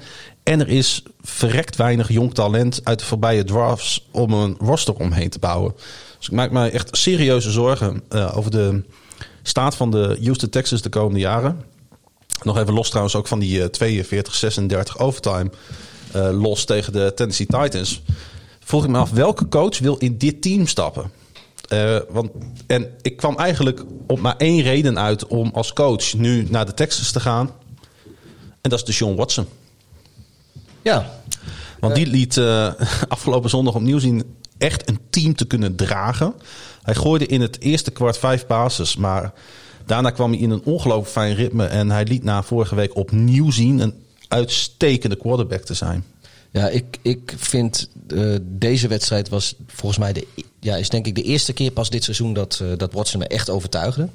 Ja, maar de Texans lijken wel met, met, het, met het ontslag van eh, O'Brien los te zijn gekomen. Ja, ik- er is iets van ze afgevallen. Ja, dat, dat werkt gewoon echt wel door op zo'n spelersgroep. Ik, Ja. de- ze zullen, die spelers zullen dat vast niet toegeven, maar het respect voor Bill O'Brien was weg. Ze, ze hadden er geen vertrouwen in. Nee, er, is, er En- zijn, in de kleedkamer en- zijn ruzies geweest. En nu zie je gewoon van, nu, nu spelen ze weer naar hun kunnen. Nu durven ze weer alles te geven en, en dat, dat zie je er ook aan af. Maar inderdaad, wat, wat je zei over, over het gemis aan draftpicks en het, het, het talent wat al eh, eerder is weggetrade. Dat, dat is een probleem. Volgens mij hebben we het eh, vorige week of twee weken geleden in deze podcast ook al heel even besproken. Dat het voor, Ja, hun Eh, toekomst ziet er echt heel, heel slecht ja, uit. volgens mij direct na het ontslag van Bill O'Brien. Dus dat Ja. vo- vorige week geweest zijn. Hebben we het er denk ik al even over gehad dat het voor een nieuwe coach gewoon niet leuk is om daarin Nee. te stappen. Nee, en, en dan is Watson dus de, de enige reden eigenlijk om dat te doen. Ja, en, en wat er nog over is van J.J. Watt. Ik bedoel, op dit moment speelt hij weer als zijn oude zelf. Goh, wat was hij weer goed. Maar Hij- eh, hoe lang houdt hij dat de rest van dit seizoen vol? En als hij dat dit hele seizoen Mhm. vol gaat houden, wat misschien wel een, is wat vroeg gesproken, maar wat waarschijnlijk een verloren seizoen is. In een hele sterke AFC. Eh, eh, wat kan hij volgend jaar dan nog? En, en hoeveel beter maak je dit team zonder draft picks met weinig cap space? Nou ja, de- misschien moeten de Titans dus dan toch voor die trade gaan om, om, om een eerste ronde draft pick te hebben. De, en dan de- gaat de, eh, Texans. de Texans, sorry, ja. Ik, zou, Ja. ik zou inderdaad kijken of hoeveel, hoeveel picks je kan krijgen voor J.J. Watt. Ik, die, er zijn teams die hem willen hebben. Ik denk dat er teams zijn die ook op dit moment veel kansrijker zijn dan Houston. Die eh, ruimte hebben voor J.J. Watt. En Ja, misschien de, wil hij dat de, wel. de Ravens zijn al een paar keer genoemd eh, in de wandelgangen van de NFL. Nou hebben die een sterke defense, maar goed. Als je J.J. Watt erbij kan krijgen. Dat, er is geen enkel team die daar nee tegen zou zeggen. Los van cap eh, eh, Nee. problemen. Nee, en met eh, het talent wat de Ravens hebben voor de komende jaren. Ze hebben, ja, Ja, kijk, als je hebben J.J. ze hun Watt eerste hebt, ronde draft pick van volgend jaar ook helemaal niet nodig. J.J. Watt heb je nog twee of, of drie jaar. En dan is het ook echt max drie. En dan is het ook echt gebeurd. Nou ja, goed, als je nu voor die Super Bowl wil gaan met de Chiefs in je, in je conference. Misschien is dit wat je nodig hebt. Ja, maar aan de andere kant, de manier waarop eh, spelers bij de Chiefs terechtkomen, zou ik zeggen. voor hetzelfde geld kom- komt J.J. Watt ook bij de Chiefs terecht. Nou ja, het zou kunnen. Eh, de Texans begonnen trouwens aan deze wedstrijd als eh 31ste ranked run defense. We hebben het al eerder over gehad, een paar keer genoemd dat het dramatisch is. En dat leidde tot 263 rushing yards voor de Titans. In één wedstrijd. Derrick Henry nam daarvan 212 yards voor zijn rekening en scoorde ook nog eens twee touchdowns. Eén daarvan was natuurlijk die geweldige 94-yard touchdown run in het vierde kwart. Eh, eigenlijk op basis van deze cijfers vond ik wel dat Derrick Henry ehm, de wiertopper van de week zou worden. Maar ik zet hem gelijk weer uit, want eh, we hebben voor iemand anders gekozen. Want Ik- Henry gaat het nog wel vaker laten zien. Namelijk Ik wil dit, eh, even dit zeggen, de, seizoen. de totaal aantal yards wat eh Derrick Henry in week 6 heeft gehaald, dat zijn er 264, eh, 264 volgens mij. Eh, omdat hij ook gevangen heeft. Ja, dat zijn Ja. zijn- total yards. Ja. Eh, dat zijn er meer dan de New York Jets, die hadden er 263. Meer dan de Chicago Bears, die hadden er 261. Meer dan de Giants, die hadden er 240. Meer dan de Browns, die hadden er 220. En meer dan de Green Bay Packers met toekomstig Hall of Famer Aaron Rodgers, die hadden er 201. Dus er zijn zes teams in de NFL die in totaal met al hun spelers minder yards bij elkaar wisten te, te, te sprokkelen dan Derrick Henry in zijn eentje Eigenlijk deze moeten, we, week. eigenlijk moeten we gewoon twee biertoppers eh, van de week. eh, deze, want dit is een ongekende prestatie. Zolang ik NFL kijk, heb ik. Ja. Ja, ik, ik- misschien had dat. dat Ja, ik denk. Adrian Peterson heeft ooit van dit soort wedstrijden gehad. CJ2K. CJ2, precies.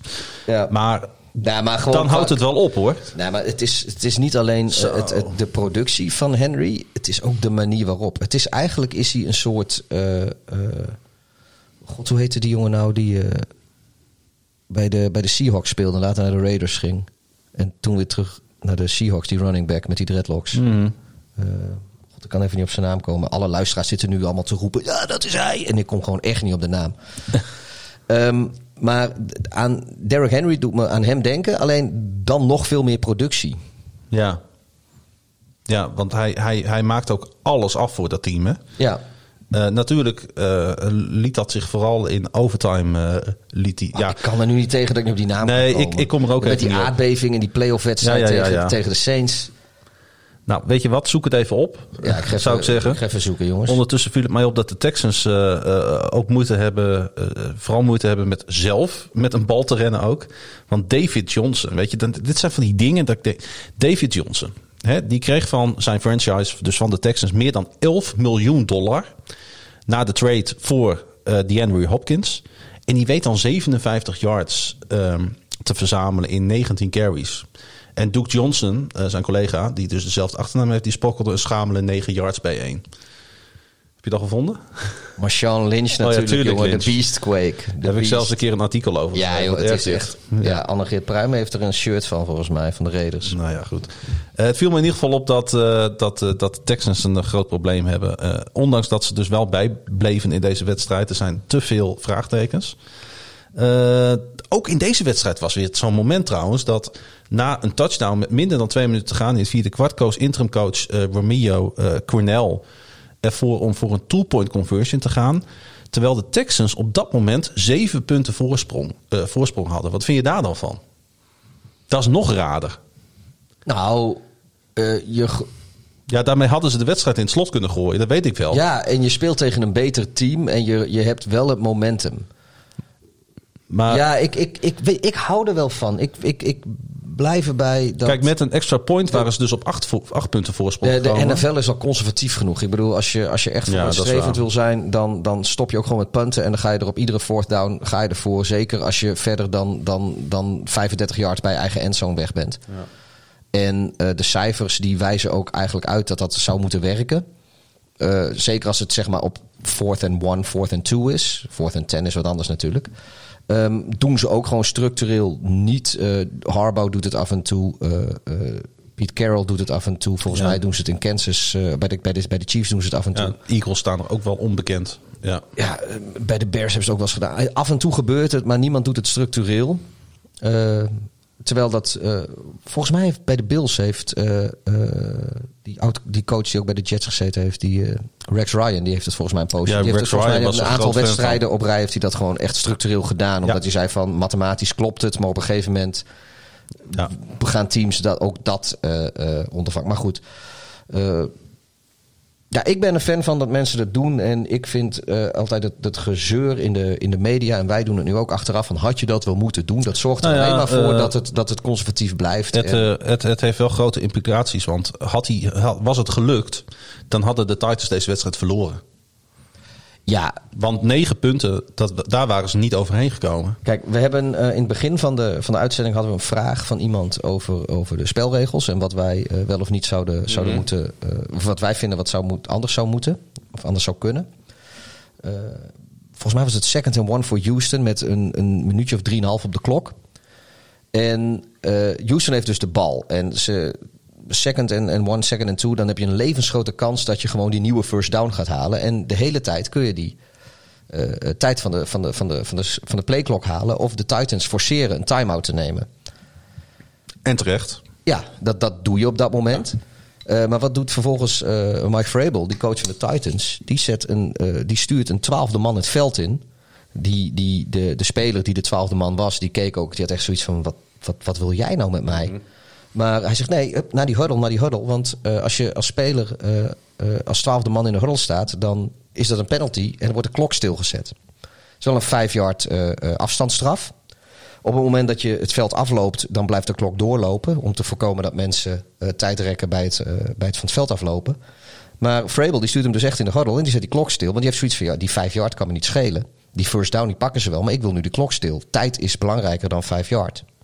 En uiteindelijk eh, maken de Titans die gelijkmakende touchdown... met nog vier of zes seconden op de klok of zoiets. Ja, vier. Dus die 40 seconden die, die Vrabel daar gewonnen heeft... is van levensbelang geweest voor de Titans. Ja, dus uitstekend, eh, uitstekend time management en, eh, en Nou coaching ja, voor- daar. vooral heel erg... Heel goed, slim- goed slim- heel slim zijn, precies weten Ja. wat de regels zijn. En ook de tegenwoordigheid van geest hebben om op het juiste moment de juiste beslissing te nemen. Terwijl je onder grote druk staat. Ja. En eh, Wat goed zegt dat jij dit eh, gezien hebt. nou ja, ik, ik zag het wel. En ik heb het ook, precies, ik heb het ook gezien, maar niet met dit verhaal erachter. En, en het mooie is dat, eh, eh, nou kijk, als je, als je dan weer terug wil gaan naar die, naar die vraag in het begin van de uitzending over welke regels zou je anders moeten zien.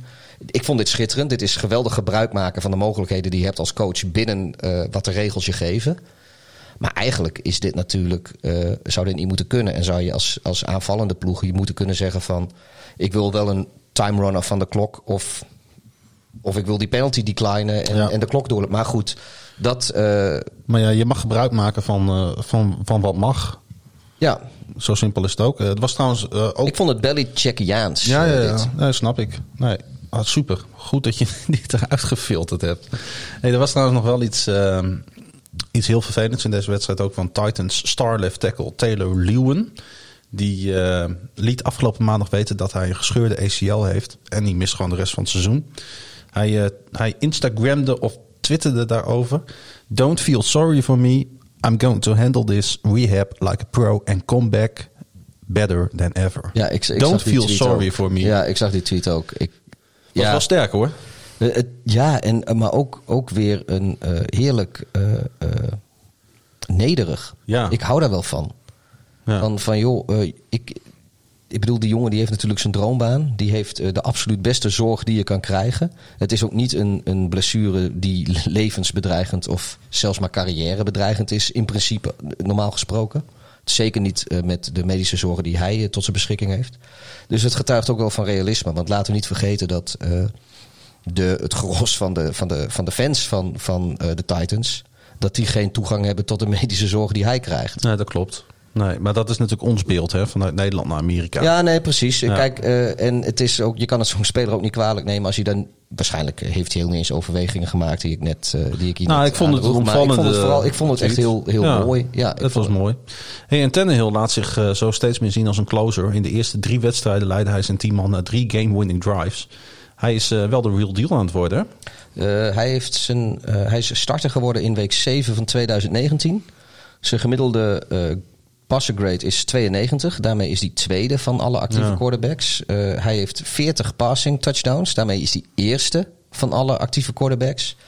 En hij heeft 8,6 yards per attempt eh, pakt hij met zijn passes. En dat is ook eerste eh, van alle actieve quarterbacks. Dus ik weet niet wat ze in Miami verkeerd deden met hem. Of, of misschien was dat te warm. Hoewel het in Nashville ook Ja. lekker, lekker benauwd kan zijn. Maar hij heeft zichzelf echt eh, gevonden daar in Nashville. En hij is, eh, hij is echt een hele goede quarterback daar geworden. En super waardevol. Ja. Toffe wedstrijd om te zien. Ja, Hey, ehm, ik dacht echt even dat de Titans toch gingen verliezen. Ja, dat ik heb ik echt ook. eventjes gedacht. Ik hoopte het eerlijk gezegd ook. Niet omdat ik een hekel aan de Titans heb, maar voor de spanning in de, in de conference wel. Ja, nee, ik vond het wel mooi dat ze, hoe ze hem uiteindelijk weer over de streep trokken. Dat ook. Hey, het heeft even geduurd, Pieter. Maar eh, Matthew Stafford heeft nu tegen ieder andere team dan de Detroit Lions een touchdown pass gegooid. Gescoord. Ges- gescoord, voor de goede orde. Gooien of scoren is natuurlijk wel iets anders. Nou, een touchdown paas gooien en een touchdown scoren. Juist. Ja, Hij heeft dus eh, een touchdown pass gegooid eh, naar iedere, in iedere endzone van de tegenstander die ook daadwerkelijk gevangen werd. nou dat is... Dat zijn wel fijne, fijne stats hè, voor zo'n quarterback. Ik weet niet of, of het hem echt Tegen bezig- 31 teams, hè?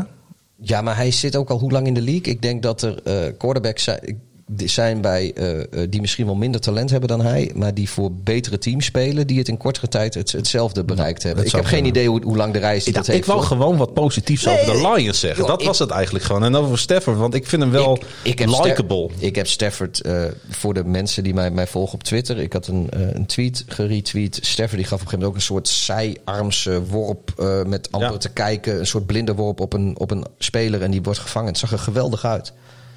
En eh, iemand eh, op Twitter die merkte op, en dat heb ik dus ook geretweet, van joh, als, als eh, Patrick Mahomes hetzelfde doet, dan hoor je de hele week niks anders dan over hoe briljant Patrick Mahomes is. En ik wil niks afdoen aan hoe goed Patrick Mahomes is, maar ik vond het wel tekenend voor hoe onderschat, Ja. of met hoe respectloos misschien zelfs wel soms met, met quarterbacks als Stafford wordt omgegaan.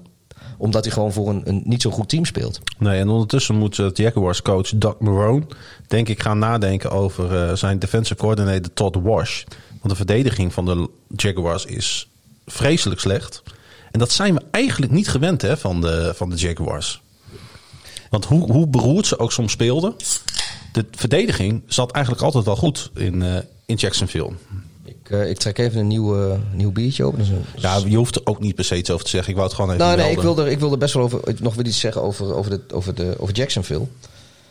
Uh, maar ik wil ook even iets zeggen over deze Sonic Titan Triple IPA. Is die van de bierentopper.nl? Uh, zeker van de biertopper. Dat is een uh, biertje uit, uit Engeland. Salford. Dat is volgens mij vlakbij Manchester, in, als ik me niet vergis. En nou, we gaan kijken hoe die smaakt. Maar over Jacksonville. ja, die leken echt een, aan een leuk seizoen te beginnen een, een aantal weken geleden. Met die ene overwinning. Ja, nee, maar mm. het, het, zag er ook goed uit. Ja, we wisten toen ook nog niet. Ja, het was trouwens op de Colts. En dat was niet eens. Uh, dat is helemaal niet zo'n slecht team. Nee. Um, maar ja, die, de Jacksonville lijkt zo langzamerhand ook een woordje mee te kunnen gaan spreken in de strijd voor, eh, voor, voor de nummer 1 draft pick voor, voor Trevor Lawrence. Ja. Eh, ja, en die, Detroit, ja, als ze een goede dag hebben, dan is dat echt een heel goed team hoor. Ja, hey, ze gaven gewoon een keer niet een grote voorsprong weg. dat is ook wel weer wat waard. Dat kwam trouwens mede door rookie running back DeAndre Swift. Die eh 14 keer de bal kreeg en 116 yards en twee touchdowns wist eh, te creëren. Die begint wel steeds meer op te vallen, die ro- rookie. eh, je zit te kijken naar Ja, het ik- biertje natuurlijk. Ja, dit is zo'n zo'n extreem troebele. Dit, dit moet jij ook wel heel Ik heb trouwens wel weer een leuke stat van hem opgezocht. Want hij is de eerste Lions rookie die voor 100 plus yards en twee touchdowns rent in één wedstrijd sinds... Welke running back van de Lions? Barry Sanders Yes, sir. zegt ook de enige running back die, die Precies. wel ook meteen een van de beste running backs ooit. Ja. Eh, Hij deed dat trouwens in 1989. Voor, eh, ver voor onze NFL-kijktijd. Ja. En eh, ook Adrian Peterson, zijn naam viel eerder al even in deze podcast. Die liet weer eens van zich spreken met een eh, touchdown. En oh ja, dat, dat viel mij ook op. Ik zat even gewoon do- door de stats van die wedstrijd te bladeren. De Lions defense.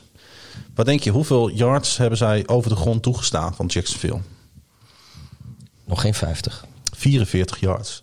Oh, dat zit ik er best Ja. dichtbij. eh. Dat is, eh, dat, nou en ja. dat terwijl de Lions run die voor deze wedstrijd de slechtste in de league was. Ja, is, is, Ja, dus ja, Jacksonville Jaguar. De Jacksonville, Jackson, de Jacksonville Jaguars zijn heel erg matig. of Detroit heeft eh, misschien ook een hele productieve bye week gehad. Want die kwamen uit een bye natuurlijk. Ja, dat zou kunnen, maar... Dat, eh, eh, ehm, maar ik, ik, ik heb nog wel. Detroit is wisselvallig, inderdaad. Als ze een goede dag hebben, zijn ze gewoon echt heel goed. Dus weet je, als, als of Chicago of Green Bay een, een terugval krijgt. Dan kan Detroit, als ze, als ze een beetje meer in de buurt komen, blijven gaan komen van wat ze dit, dit weekend hebben laten zien. Dan gaan die misschien echt wel een, een woordje meespreken voor, voor die tweede plek in die divisie. En dat kan maar zo een playoff plek zijn ook hoor. nou ja, jij noemt eh, nu de, onder andere de Chicago Bears. Hoe vind je, de, vind je hem trouwens? Ja, dit is wel een pittig... eh, is, dit, is dit de triple IPA? Het is een triple IPA van, van 10%. Wauw. En hij is, eh, hij is lekker, maar je proeft wel dat het een vrij, eh, vrij stevig biertje Nou ja, is. Het voordeel is dat ik een thuisstudio heb, dat ik kruipend naar bed kan. En ik, ik ben met een fiets, dus dat, dat ding dat rijdt mij zelf naar huis, want die is elektrisch. Vraagje van Frank. Hoe lang gaan de Bears de race om de NFC North volhouden? En moeten we ze serieus als contender van, van Green Bay gaan zien?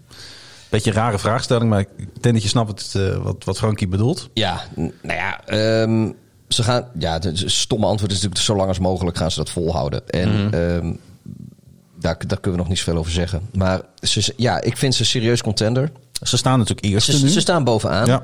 Eh, ze hebben eh, in, in een in korte tijd, eh, zeg maar twee op één volgende weken, weken, twee teams met een winning record verslagen. En hoewel de score, eh, het was wel steeds met, met één score verschil, maar het was eigenlijk wel terecht steeds. Ze waren ook gewoon Ja. wel steeds het beste team. was trouwens ook een vraag van Nick. eh, die kwam eh, voor deze wedstrijd binnen.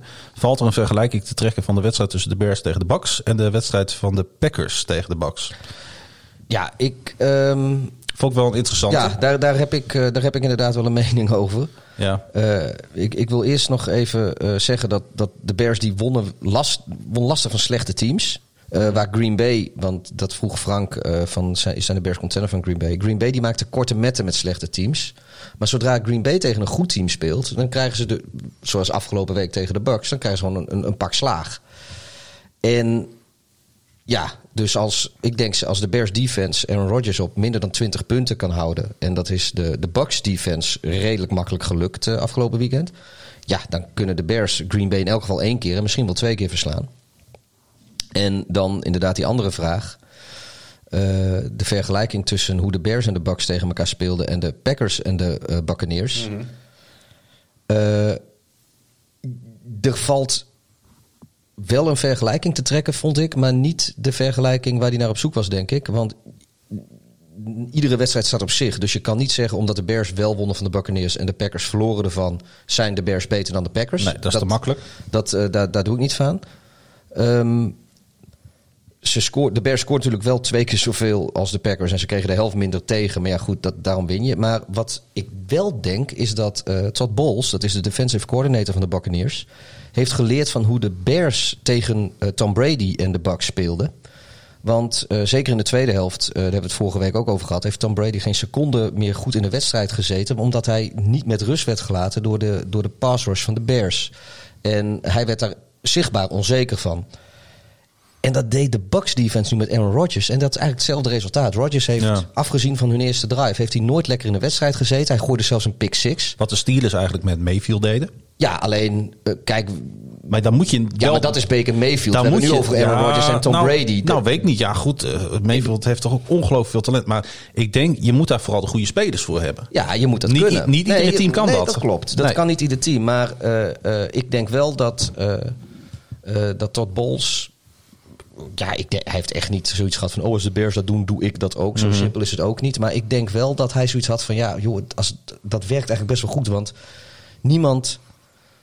eh, ja, Aaron Rodgers die, die is veel te mobiel om, om structureel onder druk gezet te worden. Maar dat, Ja. dat zag je het eigenlijk dit, deze week niet terug. En eh, ja, het, het- voor mij als Bears-fan was het wel, eh, geeft het wel een beetje hoop. Dat ik, Aaron Rodgers zal dat waarschijnlijk ja. de grond in trappen de eerste keer dat ze, Hey, dat eh, tegen elkaar maar Pieter, speelden. hoe dan ook. eh, Chicago is voor het eerst sinds 2006. Dan hebben we het over 14 jaar geleden. 3-0 on the road.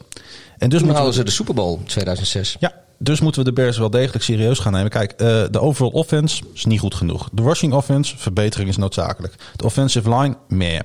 De quarterback play, inconsistent. Maar waar geen discussie over mogelijk is, dat is het record na zes wedstrijden. En ja, na de 23-16 overwinning op de Carolina Panthers zijn de Bears dus 5-1. Wat zei je over de Bears defense? Eh, ik zei niks over de Bears defense. Eh, ik, zei, ik had alleen over de offense en, ja, de, daar, is, daar is, zijn nog heel veel zorgen. en de quarterback play. Ehm, de Bears zijn dus 5-1 voor de eerste keer sinds 2012. En als ik het goed heb, was dat het laatste seizoen van Lovie Smith in Chicago. Ja, volgens mij zijn ze toen op een 7-tray we- record stonden ze. En toen speelden ze tegen de Texans. En toen raakte Jay Cutler geblesseerd. Die werd uit die wedstrijd gehit. Ja, dat was, met, toen dat was nog onder. Lovie. Ja, of, Ja. of het was dat seizoen dat ze ook 7-1 of 7-2 stonden. En tegen de Chargers raakte Cutler. In ieder geval, ze hebben een aantal van dat soort Nou, toen- seizoenstarten gehad. En toen raakte Cutler geblesseerd. En toen haalden ze de play-offs in. uiteindelijk niet. Want Nee. daar wou ik even naartoe. Want ik dacht, het is wel even interessant om nu te kijken. We zijn wat verder in het seizoen. Dus ik had het al over play-off indicaties. En ik vind gewoon dat we het daar al over mogen hebben. Eh, want het- dit is mijn podcast, dus ik beslis dat ook gewoon. Het is toch onze podcast? Het is onze podcast. ja. Oké. Het is mijn set. Maar je- je- het is mijn set. Je, nee, is mijn jullie- studio. jullie set. We- we- Het is maar mijn- je, je mag de beste Het mijn stoel hebben. waar je op zit. Ja? Ik ga wel staan. Maar eh, heb het er maar even over voor het mag. Nou, sinds 1990 gaan er 12 teams naar de playoffs in de NFL. En sinds dat seizoen gingen 102 teams 5-1. Van die 102 teams hadden 85 de playoffs. Dus dat is 83,3 procent. Maar ironisch genoeg misten de Bears dus de playoffs in 2012. Maar goed, de NFL heeft dit seizoen natuurlijk de playoff eh, plekken verruimd naar 14. Dus dat geeft de Bears natuurlijk ook nog weer wat eh, moed. En ze zijn gewoon ontzettend goed op weg naar een tweede playoff verschijning in drie jaar onder coach Matt Nagy. Ja, ik... eh, Hij, hij krijgt nog steeds ongelooflijk veel kritiek. Hij staat nu op een 25-14 record, inclusief playoffs. Eh, en ik zat even te kijken naar die vorige coaches van de Bears. Want eh, John Fox die won in drie jaar 14 wedstrijden. En Mark Trestman stond op een 13-19 record. Dus in het nadeel van de Bears. Voordat de Bears hem eindelijk ontsloegen. ja, nee, ik, ik, ik kan ook niet zo goed tegen de Fire Nagy, want... eh, Nee, ik kijk, ook er- niet. er- is aanvallend, gaat het niet zoals, het, zoals we het allemaal het liefst zouden zien. Eh, maar aan de andere kant, eh, hetzelfde geldt trouwens voor, voor Ryan Pace, de general manager in Chicago. Ook daar is heel veel kritiek op. Ja, aanvallend gaat het inderdaad nog niet zo soepel. En Trubisky was misschien niet eh, achteraf de, de handigste draftpick die ze deden. Ik blijf erbij, op het moment dat ze hem deden, was het helemaal niet zo raar. Men- maar ja, achteraf weet je altijd veel meer. Dat is ook mooi wonen. Maar ik denk dat de Bears defense op dit moment, eh, de statistieken eh, wijzen dat nog niet uit, maar ik denk dat dat misschien wel de beste defense in de NFL is. En dat. Ja, maar eh, dat gaat, ze niet, dat gaat ze niet naar een Super Bowl titel dragen bij nee, wijze nee, van nee, spreken. nee, nee, nee, nee, nee. Alleen, Nou, hoeft dat ook niet, maar- Nee, alleen ik denk wel. kijk, ze, ze- de statistieken zijn er niet naar, omdat de andere hele goede defenses die er zijn in de NFL, waaronder die van de Ravens, die hebben over het algemeen een potentere offense, waardoor ze minder tijd op het veld doorbrengen. Maar eh, deze week zag je van hoe ze kunnen spelen als ze met een voorsprong een wedstrijd beginnen. Want dat is er nog niet vaak gebeurd. En het is voor een NFL-verdediging altijd prettiger om een voorsprong te verdedigen dan om een achterstand eh, eh, klein te houden, om het zo maar te zeggen. En de Bears offense, het komt er allemaal nog niet uit. En die O-line heeft het moeilijk. Maar er zit wel een idee achter. En iedere week zie je hoe ze eh, beter en beter omgaan met de tekortkomingen die ze hebben. Nou, ik, Ik, eh, ik heb er wel vertrouwen in. Ik vind dat eh, de Bears wel ehm, eh, vindingrijk zijn geweest ook. Ondanks dat ze weinig draftpicks hadden. Ze mochten pas heel laat kiezen. Ze hebben in free agent hebben ze natuurlijk Jimmy Graham en Demetrius Harris gehaald. De beide free agents eh tight ends. Ze hebben gedraft. Cole Kmet gedraft in de tweede ronde. En ze noteerden deze drie tight ends. Ze hebben met z'n drieën al vijf touchdowns receptions eh, genoteerd. De laatste natuurlijk van Komet in de wedstrijd. Die, die geweldige 9 yard eh, touchdown grab in traffic. Dat was ook eh, geen makkelijke. Nee, zeker niet. En volgens mij hadden de Bears vorig jaar twee tight end touchdown Ja, ik- passes. terwijl ze het seizoen begonnen met negen tight ends, geloof ik. Dat was nou ja, heel goed. even een shout-out wat dat betreft naar de vindingrijkheid van de Bears. Eh, of de Bears trouwens de real deal zijn, dat gaan we de komende periode zien. Want ze moeten een Monday night road Nou, game ik- ik vind tegen de ze- Rams. Ze zijn al de real deal, maar nu gaan, moeten ze het blijven. Ja, en in november komen de matchups tegen onder andere New Orleans, Tennessee en natuurlijk Green Bay. Ja, bottom line. Ik heb, wat ik heb opgeschreven. Je hoeft niet van deze Chicago Bears te houden. Maar je moet ze wel respecteren. Dat is wel het minste wat je moet doen inderdaad. Ja, Geert-Jan, Maar je kan er ook best van houden hoor. Geert-Jan Darwinkel vroeg zich op Twitter af. Denken jullie dat een Super Bowl tussen Chicago en Baltimore tot de mogelijkheden behoort?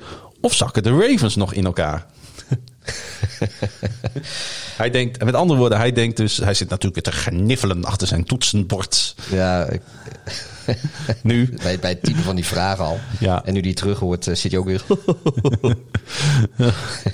Leuk, eh Geert-Jan. Maar ehm, nou, ik, hoe graag ik het ook hoop...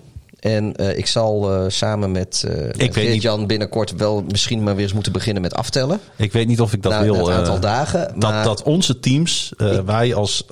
ik denk, Ja. gezegd, dat geen van, bij, geen van die beide teams in de Super Bowl komt te staan. Ik denk, dat, ik denk dat ook. Maar ik snap de vraag wel, is leuk bedacht. Maar als het zo is, dan. nou, dat wordt een interessante podcast dan de ochtend na de Super Bowl. Mag ik het trouwens nog even over de Panthers hebben? Natuurlijk.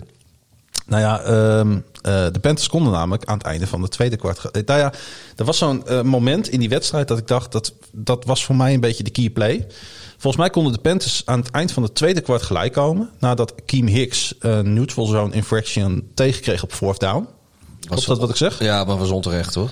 Ja, tuurlijk was het onterecht. Maar Nee, maar even, nee, dit was serieus. De, de officiating in deze wedstrijd was echt Hm. heel beroerd. En deze. dit- hij reageerde op een aanvaller en hij Ik kwam het- niet eens in een noodle Maar goed, sorry, ik wou het, verder. Nou, ik wou het eigenlijk helemaal niet over de Panthers hebben. Ik wou het gewoon even over dat moment hebben. Want hierdoor kregen de Panthers een first and goal van de 3-yard line. Eh Pro, Bowl, Pro Bowl cornerback Carl Fuller maakt een touchdown saving open field tackle op Teddy Bridgewater. Wat een goede tackle was Ja, dat. op zeg. second down was het. En de volgende play kwam defensive coordinator Chuck Pagano met die geweldige blitz. Ja, Het resultaat was dus een field goal. En ik had het idee dat als daar een touchdown was gevallen, dat het momentum Ja. Zeker daar had kunnen shiften in die wedstrijd. En eh, dat is wel, eh, dat is ook een van die dingen wat, eh, nou, dat had natuurlijk Pagano goed. goed- De Bears die blitsen eigenlijk niet zo vaak. Nee. Dat komt gewoon omdat hun. Daarom viel mij die blitz ook zo op. Omdat hun defensive line is gewoon heel goed. Ja. En dus die kunnen met, met vier spelers kunnen ze al dusdanig veel druk zetten dat blitsen eigenlijk meestal niet nodig is. Dat, Als je het dan doet, niemand verwacht het dan ook. Nee. zeker op dat moment En niet, het- want je laat eh, mensen downfield laat je vrij, terwijl dat in een, in een eh, eh, nou wat was het ergens op de 5 yard line of zoiets. Mhm. En weet je, dat is nou net een plek waar je receivers niet vrij wil laten, want ja, dan is het voor een goede quarterback en ook voor Bridgewater in goede doen eh, makkelijk touchdown weggeven. En dan, ja, dan heeft zo'n play natuurlijk enorm veel zin om het juist dan te doen. Ja, en Bridgewater heeft het dus, en dat, is, dat, is, dat geldt voor het gros van de quarterbacks, ontzettend moeilijk als die pressie dus komt. Want de Bears gaven 13 van de 40 keer eh eh, dropback pressie. En daarin kwamen ze al, van die 13 keer kwam het vier keer tot een sack. Heb jij de, de passer rating van Bridgewater gezien voordat hij deze wedstrijd speelde en dat vergeleken met die van deze wedstrijd? Want die lag van volle 20 of 30 punten lager. Ik bereid ontzettend veel voor, Pieter, maar dat niet. Nee, nee wacht, maar eh, Eh, Bridgewater had gewoon zijn slechtste wedstrijd van het seizoen. En dat kwam gewoon omdat hij zo enorm onder druk werd gezet. Nou, En hij heeft het altijd, in, ook in de andere wedstrijden die de Panthers verloren heeft, was dat cruciaal. Dus als hij tijd krijgt in een clean pocket, is het, is het misschien wel een top 10 quarterback op dit Ja. moment in de league. Maar eh, nou ja, hij, heeft het, hij had het dus heel erg moeilijk. En die pass rush van de Bears, ja, die is ongelooflijk goed. Hey, ik wil het even de Packers hebben. Graag, Ik, zeg jij ik, dan. ik, ik, ja, daar wil ik het ook, daar wil ik het ook wel even over hebben. eh. Want eh, ja, dat is dan toch de wedstrijd waar je veel van verwacht. Maar maar één team kwam opdagen. Ja, ik, ik, ik had echt wel. ik, tuurlijk, ik, ik ben blij dat de Bucks gewonnen hebben, maar ik had wel graag iets meer wedstrijd gezien. Ja, Aaron Rodgers is vast op de hoogte dat de Super Bowl dit jaar in Raymond James Sta- Stadium in Tampa gespeeld wordt. En misschien schrikte dat vooruitzicht hem af. En ik weet niet of je dat nog kan herinneren. Hij is twee keer als waar geblesseerd, heeft hij daar het stadion verlaten. En eh, deze keer eh, verliet hij ook het stadion, maar dan met een staart tussen de benen. Want Rodgers gooide twee intercepties, waarvan één scripted. eh. één zeldzame pick six. en daarmee verloren de Packers dus voor de eerste keer dit seizoen. En oké, ik ga ik, ik ben weer even. dan ga ik even wat. eh, dat vind ik leuk. Ga ik dingen opzoeken. Want tot nu toe ging het. eh, best wel goed voor de Green Bay Packers. van een leien dakje. Rodgers heeft in zijn carrière 6214 keer een pass gegooid. Sowieso al mindblowing, zoiets, Ja. maar goed. Slechts twee daarvan werden geïntercept en teruggebracht voor een score. Een pick six dus. Dat gebeurt niet vaak bij hem. Nee, op zijn 6215e pas gebeurde het dus voor de derde keer in zijn carrière. Een pick six. Wellicht dat de harde wind trouwens een rol speelde. Want ja, kan, kan. nou ja, ik zat een beetje die bal die ja die hij hij werd kijk weet je eh, die bal die pick 6 was echt in tight coverage. Maar Rodgers heeft al duizenden ballen in tight coverage gegooid die allemaal aankwamen. Nou ja, goed. En ik dacht, nou ja, misschien dat die harde wind. Goed, maakt ook helemaal niet uit. Eh, hij gooide in ieder geval een pick six, pick six. Aan de andere kant scoorde trouwens eh, Rob Gronkowski eindelijk een touchdown. Dat was eh, eh, voor de eerste keer sinds 2018 volgens mij dat hij dat deed. En het was de 91ste touchdown samen Oh, wat Brady naar voor Gronk. Brady en Gronkowski. Ja. Ze staan daarmee nu op de derde plek voor touchdowns bij je quarterback receiving target in NFL history. Dus voor een tight end is dat veel natuurlijk. Ja, Maar wie staat daar boven? nou, dat weet ik niet. Heb ik niet opgezocht. Ik weet wel wie ze voorbij zijn gegaan. Namelijk Philip, Philip Rivers en... Eh, eh, God, hoe heet die? die dat is dat die, tight end van de Chargers. Precies, Eh, was ook een tight end. Antonio Gates. Juist, Antonio Gates. Ja, dat ik moest even in mijn dacht, fantasy leuke, geschiedenis. ik Ja. dacht, leuke quizvraag. Ik denk dat eh, zou dat eerste niet iets. Ik denk dat het zal wel iets met, met Montana zijn of zo. Of, eh, Ja, weet je wat, we gaan het even opzoeken. Ja, niet nu, maar eh, goed, gaan we volgende week even melden. ja, en, eh, dat zijn de luisteraars toch weer vergeten. Dat we zijn ze gewoon weer vergeten, ja. Er luistert ook bijna niemand meer, dus dat scheelt. Hey, ondertussen speelt Brady op 43-jarige leeftijd gewoon... Nou, meer dan behoorlijk, mag ik dat zeggen? Ja. Ja, Eh, de- ja, nou ja, een week eerder was hij, was hij tegen Chicago. Leek hij wel inderdaad eh, gewoon niet zichzelf. nee, en toch heeft hij over de laatste vier wedstrijden... eh, voor bijna 1100 yards gegooid, 11 touchdowns gemaakt... en een 106.4 passer rating genoteerd. Ja. Nou, ja, ik, ik geef het je te doen. Maar ik wil nog wel heel even eh, toch weer over Green Bay. Ja, daar wil ik ook nog wel even naar terug, maar zeg het maar. Want eh, die werden natuurlijk eh, door iedereen al bijna gekroond als een van de beste teams in de NFC en, het beste team in de NFC North. Maar als je, die hebben natuurlijk vier keer gewonnen. Maar als je dan kijkt ook van wie ze gewonnen hebben. Ja, weet je, week 1 van Minnesota met eh, eh, negen punten verschil. Ja, Minnesota was. Nou, we weten allemaal hoe Minnesota dit seizoen geopend is en hoe Minnesota nog steeds is. Ja, maar ondanks dat daar in de selectie zo verschrikkelijk veel veranderingen zijn aangebracht, bleef Watches wel gewoon steady al die balletjes gooien. Ja, en ja, wist ja. hij iedereen te Ja, bereiken. maar goed, dan, dan, dan eh, verslaan ze Detroit echt, echt afgetekend. Dat, Ja. dat weet je, met drie scores, bam. Eh, dan winnen ze met één score in New Orleans. eh, nou ja, die ook een lastige seizoenstart hadden. Eh, Drew Brees was niet zichzelf. Ze kunnen niet echt wennen aan geen publiek in de, in de, in de Superdome.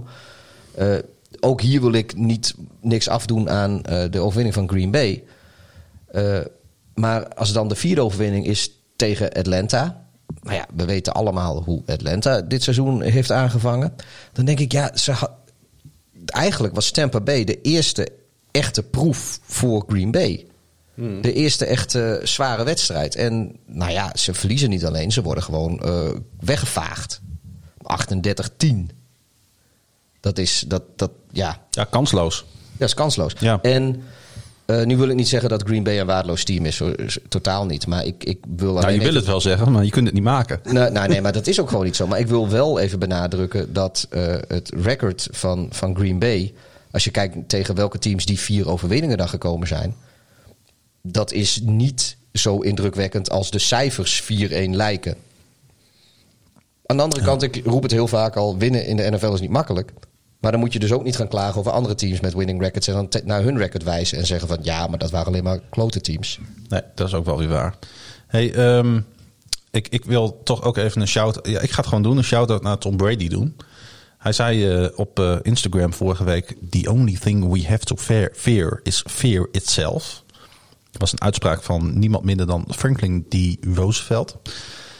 Ja, het, ik zat daar en dat, en dat zei hij in de context van COVID, COVID-19. Want hij staat natuurlijk bekend als eh, ja, republikein en Gezondheidsfreak ja, en aanhanger van, eh, van, Trump ook. en alternatieve gezondheid. eh, Ook dat, ook dat. Maar ehm, ik zat daarover na te denken. Ik dacht, ja, dat is niet helemaal onbegrijpelijk als je in de mindset van Brady kruipt.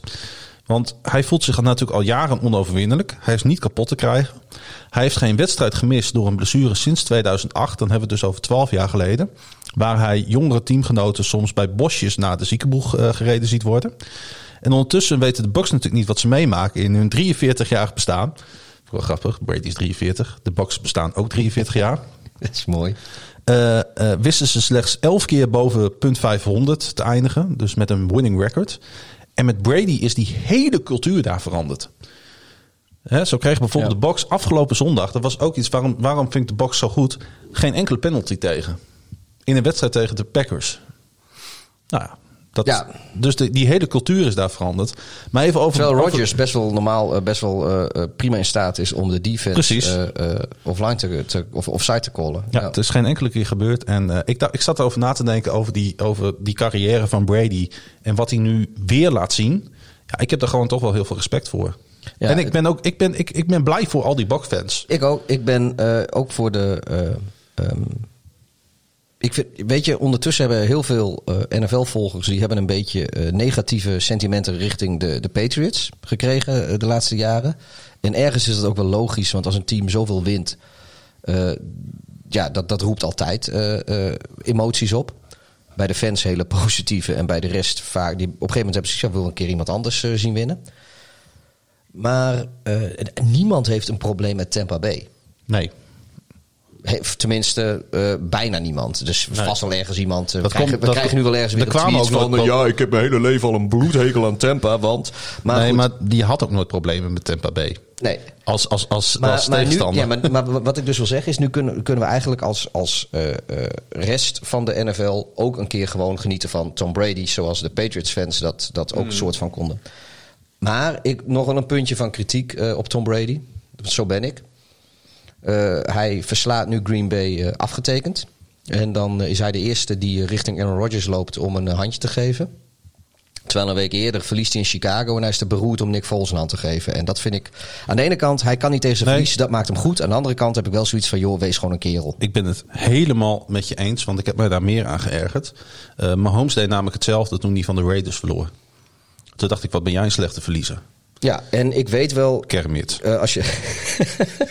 we, moet- ja, we moeten nog een keer dat uitzoeken over zijn voice coach. Ja, maar, hey, wij, nee, gaan, wij gaan niet onder de twee uur blijven, Pieter. Nee. sorry eh, Laurens. Dus ik als je nog ja, luistert. eh, we gaan nu echt twee uur halen. Het is echt belachelijk wat we aan het doen zijn. Maar ik, daarom gaan we naar. Daarom dacht ik van. Dit weet, is volgens mij de beste Nou, podcast die we hadden tot nu toe. weet, je- weet, je wat ik, weet je wat ik daar dacht van? eh, We gaan gewoon nog een programma onderdeel toevoegen. Ja, ik ben benieuwd. Wat, wat is het? Nou, we hebben de Rookie Question of the Week. Ik heb bedacht, iedereen die dit luistert, deze nu al legendarische podcast, maar de NFL nog niet zo goed kent, die kan een vraag, een soort van basisvraag eh, insturen. Van, hey, ik Ja. zie dit, of eh, waarom doen ze dit? Gewoon Of, iets simpels. Waar- waarom is die, waarom is die bal niet rond? Waarom is die bal niet rond? Wat betekent die gele zakdoek die op het veld gegooid wordt? D- dat, dat soort dingetjes. Ja. En we kregen een vraag binnen van, even, moet ik even kijken, Wouter Hols Appel. Dat is een onbekende. Wouter Holsappel of Holsap, Hols, Holsappel? Volgens mij is het Hol Sapel. Uh, Holsapel. Wouter Holsapel. en die uh, vroeg zich af wat er nou geroepen wordt op de line of scrimmage voor een snap. Dus dan uh, even, hè, dan schetsen we dat. Dan staat die quarterback staat dan uh, achter de, de center. De center staat voorover gebogen met de kont naar achteren. Om de bal naar achteren te snappen. En dan hoor je hop, hop. Of je hoort ready. Of Omaha. Ja. En misschien kun jij je licht daar wat over laten schijnen. Want wat, wat roepen ze en waarom roepen ze dat? Uh, ja, er zijn eigenlijk uh, denk ik twee dingen. Er gebeurt echt van alles, maar laten we even twee dingen uh, concentreren. Het, ja, hou het, het kort. Ja, het, het eerste, het, het, belangrijkste wat je eigenlijk doet is de center. Dat is de, de speler van de aanval die de bal in zijn handen heeft op de line of scrimmage. Die hem zeg maar tussen zijn benen door naar achter richting de quarterback hiked. Dat, dat heet een hike die moet natuurlijk weten wanneer de quarterback die bal wil ontvangen. En vaak gebruikt een quarterback daar uh, uh, woorden voor met uh, ofwel een aantal lettergrepen dat hij op een bepaalde lettergreep de nadruk legt, of één lettergreep zijn woorden en zoals hut. En, of Omaha. Ja, ja Omaha is, is, mm -hmm. is, is, inderdaad een mooi voorbeeld. Dat deed Peter Manning altijd. Ja. En daarin geeft hij eigenlijk aan Eerst uh, wat hij wil doen is, hij wil uh, al hardop schreeuwend de center eigenlijk vertellen wanneer hij die, die bal moet hiken. Maar de, mag, de verdediging mag natuurlijk niet weten wanneer dat is.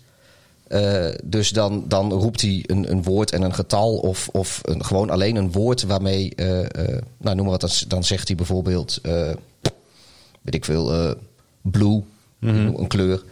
En, uh, uh, of, of, of een stad, uh, Chicago, is ook drie lettergrepen. Vaak, gaan, vaak zijn drie lettergreepse woorden. Baltimore. Dan, Baltimore, ja, kan. maar er wordt van alles geroepen en dan weet de center van... oké, okay, ik moet hem op de twee of op de drie of op de vier... moet ik die bal gaan hiken. Leeuwarden. Groningen. en... Het hele idee is gewoon dat die, dat die verdediging uh, eerder uh, beweegt dan dat de center die bal hiked. En daarmee het, uh, lok je ze offside. En dan heb je gewoon gratis 5 yard en een nieuwe first down over het algemeen. dat is het ene deel. En het andere ding is wat ze vaak doen, is nog op de line of scrimmage zien ze in één keer iets bij die verdediging. En dat willen ze hun eigen aanvallers van op de hoogte stellen. Dus dan roepen ze in één keer van 54 is Mike.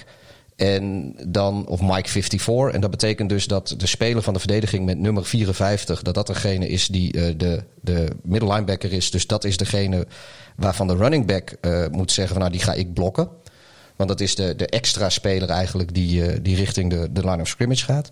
Dus dat is eigenlijk weer om hun eigen spelers extra te vertellen wat, wat, er gaat gebeuren. En dan heb je nog vaak dingen, roept die 180, dan blijft de play hetzelfde, maar hij draait hem. Of ja. een woord dat hij, uh, waarmee die aandacht wil vestigen. Ik weet niet of uh, Wouter Holsapel of die hiermee geholpen is. Want het is dit is nog best wel ingewikkeld. Want hier ligt eigenlijk de basis van, uh, ja, van hier, het Ja, hier zit zoveel in. Ja. Kijk, er zijn ook handgebaren die gebeuren moeten. Maar ja, die, die spelers kijken niet naar elkaar. Dus dan, ik weet bijvoorbeeld Peter Manning, die riep nog wel eens Carolina, Carolina. -hmm. Uh, dat betekende eigenlijk van, kijk naar mij. En dan uh, zie je ook al die helmpjes zie je draaien richting de quarterback. En dan stak je één of twee handen omhoog met een, een gebaar dat hij dan maakte. En dan weten alle spelers, oh, dit is de nieuwe play. Zeker nu de stadions wat leger zitten, is het wel leuk om hier uh, wat meer naar te luisteren. Ja. ja. Hey, we hebben nog wel wat wedstrijden te gaan. En we zitten al op 1 uur en 42 minuten. Dus we gaan een beetje tempo maken. De Atlanta, de Atlanta Falcons die maakten dit weekend iets heel bijzonders mee. Ze wonnen. Ja, ze namen namelijk een grote voorsprong in hun wedstrijd bij de Vikings en hielden die vast. Hey. Eigenlijk maakten de Vikings, die hebben gewoon laten zien dat ze gewoon echt, uh, dat het loszand is. Zo, maar dat hebben we al vaker gezegd hè. Dat is echt, uh, ja. Zijn er, uh, zijn er hele belangrijke statistieken nog in deze wedstrijd? Want inderdaad, nou, een beetje door. Ik wou het even, ik zat de, de, de interim coach uh, van, de Falcons. Dat is Raheem Morris. Ja. Die de vorige week ontslagen Dan Queen dus heeft opgevolgd. Die reageerde na de wedstrijd op zijn Amerikaans. Ik vond dat wel weer heel erg lekker.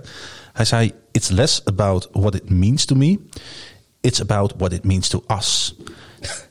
to, to, re-inf to reintegrate. Ik ben helemaal, helemaal kwijt. Ik heb het een paar keer goed uitgesproken vanmiddag. Re Reinvent? Nee, re- en ik, ik, ik zoek jouw script er even bij. het is, het is re, het- re, Nou, ik ben, ik ben het helemaal kwijt, uitspraak. Ik heb het vanmiddag twee keer geoefend. to reinvigorate. Dat team. is het, Ja, ja. dus het, team nieuw leven inblazen. de team, de city, dat, dat wordt er dan ook Ja. bijgehaald. And everything about it. A little brotherhood, a little dirty bird. In collab- collaboration with a win sounds good to me. Ik vond het zo'n heerlijke Amerikaanse reactie. Ja, de Dirty Birds, dat is de Precies. bijnaam van de, van de Atlanta Falcons. Even voor eh zijn Falcons en Birds. Ja, dat, dat, Atlanta dat, grijpt terug, South. dat grijpt terug ook op hoe ze kunnen spelen. En Ja. hoe ze voor de dag kunnen komen. Nou ja, het, is, het, is, ja het, is, het slaat natuurlijk vooral op de, de, de Dirty South.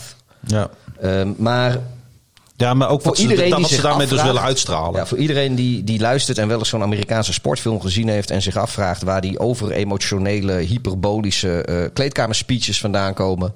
Nou ja, gewoon hier vandaan. Ja. Dit- dit- dat dat is, schijnt daar gewoon normaal te zijn. Dat vinden ze, vinden ze daar leuk. Wij in Nederland hebben vaak zoiets van Tauweem jong. Oh nee, dat vinden we in Groningen. Hoheem.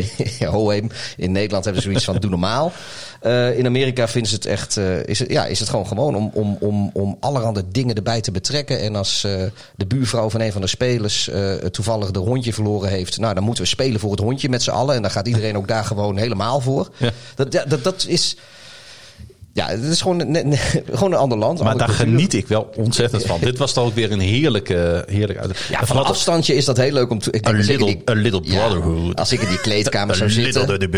Als, als, ik, als ik in die kleedkamer zou zitten, ik zou mijn ogen uit mijn kassen rollen, denk ik. Oh, eh. heerlijk man. Ja, de Falcons scoorden dus in beide helften 20 punten.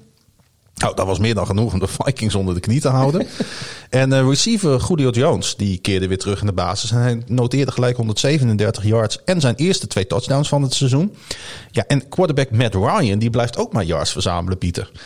Hij gooide dit keer vier touchdown passes. Hij was 30 uit 40 voor 371 yards. Die gast, in, in, de, in, de, in de marge van de NFL, Hij, is- hij, heeft, is hij zo verschrikkelijk goed. hij zit gewoon, qua, qua statistieken, zit hij gewoon een, een Hall of Fame carrière Ik denk dat hij alleen. Dak, Dak Prescott voor zich heeft. eh Hij, hij zit gewoon zeg Hall- ik uit mijn hoofd hoor. Geen idee, maar... Nou ja, kijk, hij heeft, eh, hij heeft natuurlijk ook de volumestats, want hij loopt al een poosje mee. Hij zit Mhm. er al sinds, weet ik veel, eind 2000, zeg maar vlak voor de 2010, Ja. 2008, 2009. Ik weet niet precies wanneer hij Hij zat volgens mij hetzelfde jaar als Joe Flacco. Ja, eh, ik- kwam die in de draft, dus dat zal 2007 geweest zijn. Zou ook heel goed kunnen. Maar ja, hij heeft dus echt die volume, volumestats natuurlijk, want hij is altijd uit de starter geweest. En het is altijd een vrij potente aanval ook geweest. Maar ja, hij- ondanks dat hij eigenlijk zelden eh, noemenswaardig wint. eh, behalve dan één keer de Super Bowl gehaald en die op, op legendarische wijze uit handen heeft gegeven. Ehm, ja, hij, hij zit toch een Hall of Fame carrière bij elkaar te ballen. Op volume stads alleen al. Ja, het was voor mij trouwens vooral de vraag hoe de Falcons defense zou spelen. Deze unit noteerde tot deze wedstrijd namelijk slechts twee intercepties in het hele seizoen. En gaf al eh, 15 touchdown passes toe. De Falcons wisten eh quarterback eh, Cousins echt eh, drie keer te intercepten opeens. Hè? En eh, vermeden daardoor de eerste 0-6 start sinds 1996. En Patrick vroeg eh, zich af, wat is er nou in vredesnaam aan de hand met de Vikings? Nou, ehm, alles. Ja. Nee, kijk, Kirk Cousins die zit in Minnesota. Die hebben ze aangetrokken en eh, voor veel geld. En ook ondertussen verlengd volgens mij. Twee seizoenen, 66 miljoen. eh, voor veel geld om drives in leven te houden. Want het Ja. leek erop, zeg maar, met 66 miljoen dollar, Pieter. voor twee seizoenen. Ja. Maar we hebben het er eerder... Nee, oké, maar we, we, hebben we, hebben, we hebben het er eerder deze podcast over gehad. Case Keenum was de quarterback bij de Minneapolis Miracle. Maar uiteindelijk zijn ze er toen in de eh, NFC Championship game... heel hard afgegaan tegen de latere Super Bowl winnaar Philadelphia Eagles. En toen hadden ze in Minnesota zoiets luisteren. We hebben gewoon een goed team. Heel goed team. Maar we missen een quarterback. Als we alleen al iemand hebben die drives in leven houdt. En niet te veel turnovers eh, veroorzaakt. Dan kunnen we gewoon tot het einde meedoen. Ja, dus Kirk Cousins leek op papier best, best een slimme... Het was ook de enige quarterback volgens mij in free agency Ja. die ze konden krijgen. Dus het, het- daar was allemaal wel te snappen. Maar ondertussen zit die gast die gooit... Maar ze, stu- ze sturen ondertussen wel Dix naar Buffalo. Ja, maar dat is inderdaad omdat ze Cousins willen Ja. blijven betalen. En ondertussen kun je vragen... Want hij, gooit Nou. ook, hij heeft dit seizoen al eh, tien intercepties gegooid. Wat gewoon eh, best veel is. Eh, hij presteert best matig. Hij was oké tegen Seattle was hij goed, maar ook dit weekend hij gaat gewoon weer door een ondergrens. Eh, de balans in het spelersmateriaal lijkt ook een beetje zoek, want er is echt wel heel veel talent. Want ze hebben nog Thielen en weet ik wat allemaal. En Ja, die is helemaal onzichtbaar. Hij heeft wel weer een touchdown pass gevangen, maar Ja, maar wat moet je als receiver als je, als je quarterback knaken presteert? dan is je, Ja, de- kun je als receiver toch ook niks meer? Vikings waren vorig seizoen heerlijk om naar te kijken. Het is Ik denk, dat die, eh, ik denk dat Thielen misschien wel goed blokt. Hey, het is nu 20 maanden geleden dat de Miami Dolphins Brian Flores eh, uitkozen om een ondertussen opvallende rebuild aan te voeren. Want zelfs los van de 24-0 overwinning op de New York Jets is het ondertussen wel duidelijk dat dat een goede beslissing eh, lijkt. De nu 3-3 Dolphins wonnen back-to-back games met eh, double digits voor de eerste keer sinds 2015.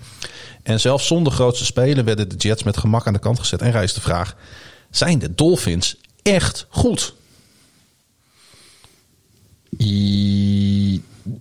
Nou ja, ze, ze, zijn, ze zijn niet echt goed in de zin als dat ze de strijd aan kunnen in de AFC. Eh, nee, maar ze zijn, eh, ze zijn echt goed op weg. En ik denk dat ze voor het eerst in hele lange tijd eh, goed bezig zijn in Miami met het bouwen en werken aan een Ja, team. En met de Bills die nu op 4-2 zijn gekomen, doen ze gewoon mee voor de divisiewinst.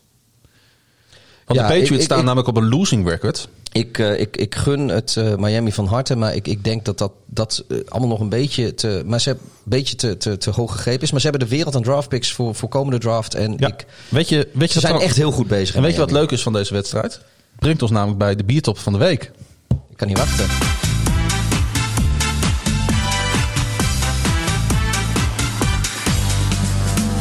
De biertopper van de week is namelijk geworden. Op voorspraak van eh, Angelo van Dam. Ja, op voorsprong van hem, maar ook een beetje op voorspraak van mij. We hadden het er natuurlijk voor de uitzending over.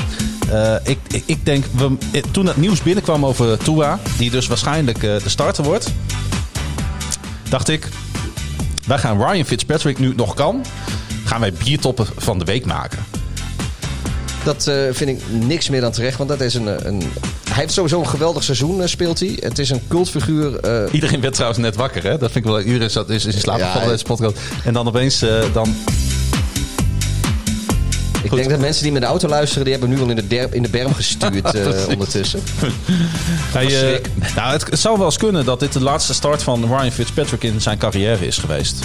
En ik dacht, voordat dat gebeurt en we hem nooit meer terug gaan zien met die mooie gulle glimlach van hem. En die geweldige baard. En die baard en hoe die heeft gegooid in, in al die Zijn wedstrijden nu outfits bij de persconferenties. Ryan Fitzpatrick Cultfiguur. moet op de troon Held. gezet worden. Mooie shirts ook in Miami. Mooie tenues. Nou ja, goed. ik zet hem uit. Ik wou het gewoon... eh, ik, ik denk hij verdient het. Eh Tua die kwam er dus even in. Oké, in garbage time. Maar goed, de eh, toekomstige franchise quarterback heeft dus minuten gemaakt. Het was trouwens de eerste Dolphins shutout sinds 2014. Dus het was alweer zes jaar geleden. Toen nog tegen de San Diego Chargers.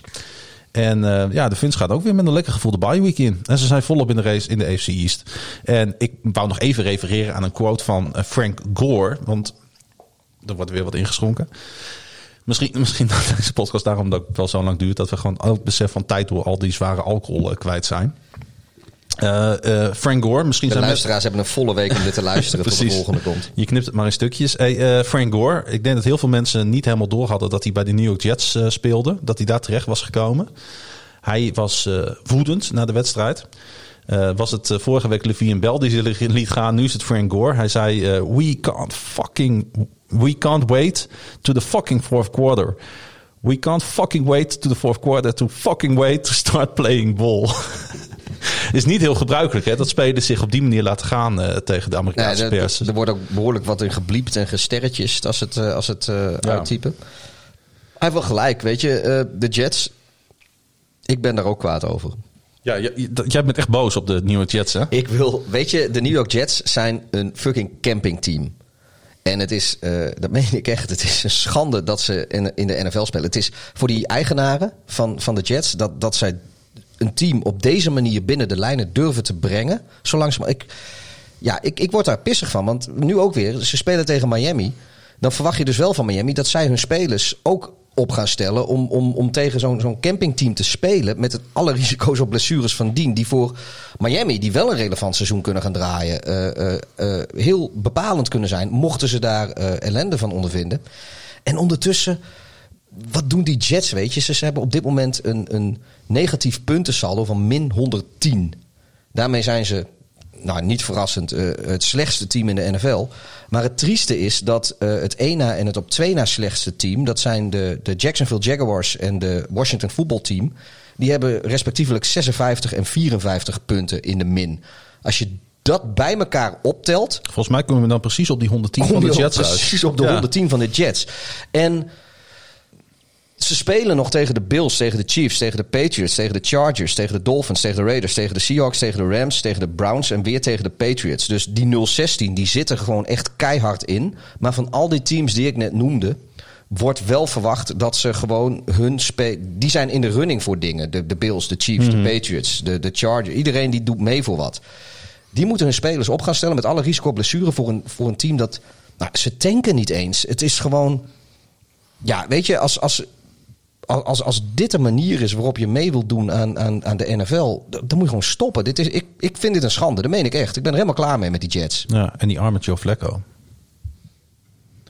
Ja, nou ja, goed. Daar heb jij dan meer mee als ik. Ja, ik vind het echt maar als ik Joe- hartverscheurend, Als eh. ik Joe Flacco was, dan had ik ook zoiets eh, van... van eh, de eerste, de beste paas die ik zou, zou gooien de volgende wedstrijd... die is keihard tegen het hoofd van Adam Gase. Eh, en dan Ja, zeg ik... En dan doe, doe, doe ik mijn helm af en dan zeg ik, zoek het uit. Ah, Hij stond man. ook na de Zoek wedstrijd. uit. Na de wedstrijd stond hij weer eh, te blaten tegen de pers. Met een, met, een, met een strak gezicht. Dat hij totaal niet verwachtte dat hij ontslagen zou worden door de Jets. Hij zou niet weten waarom.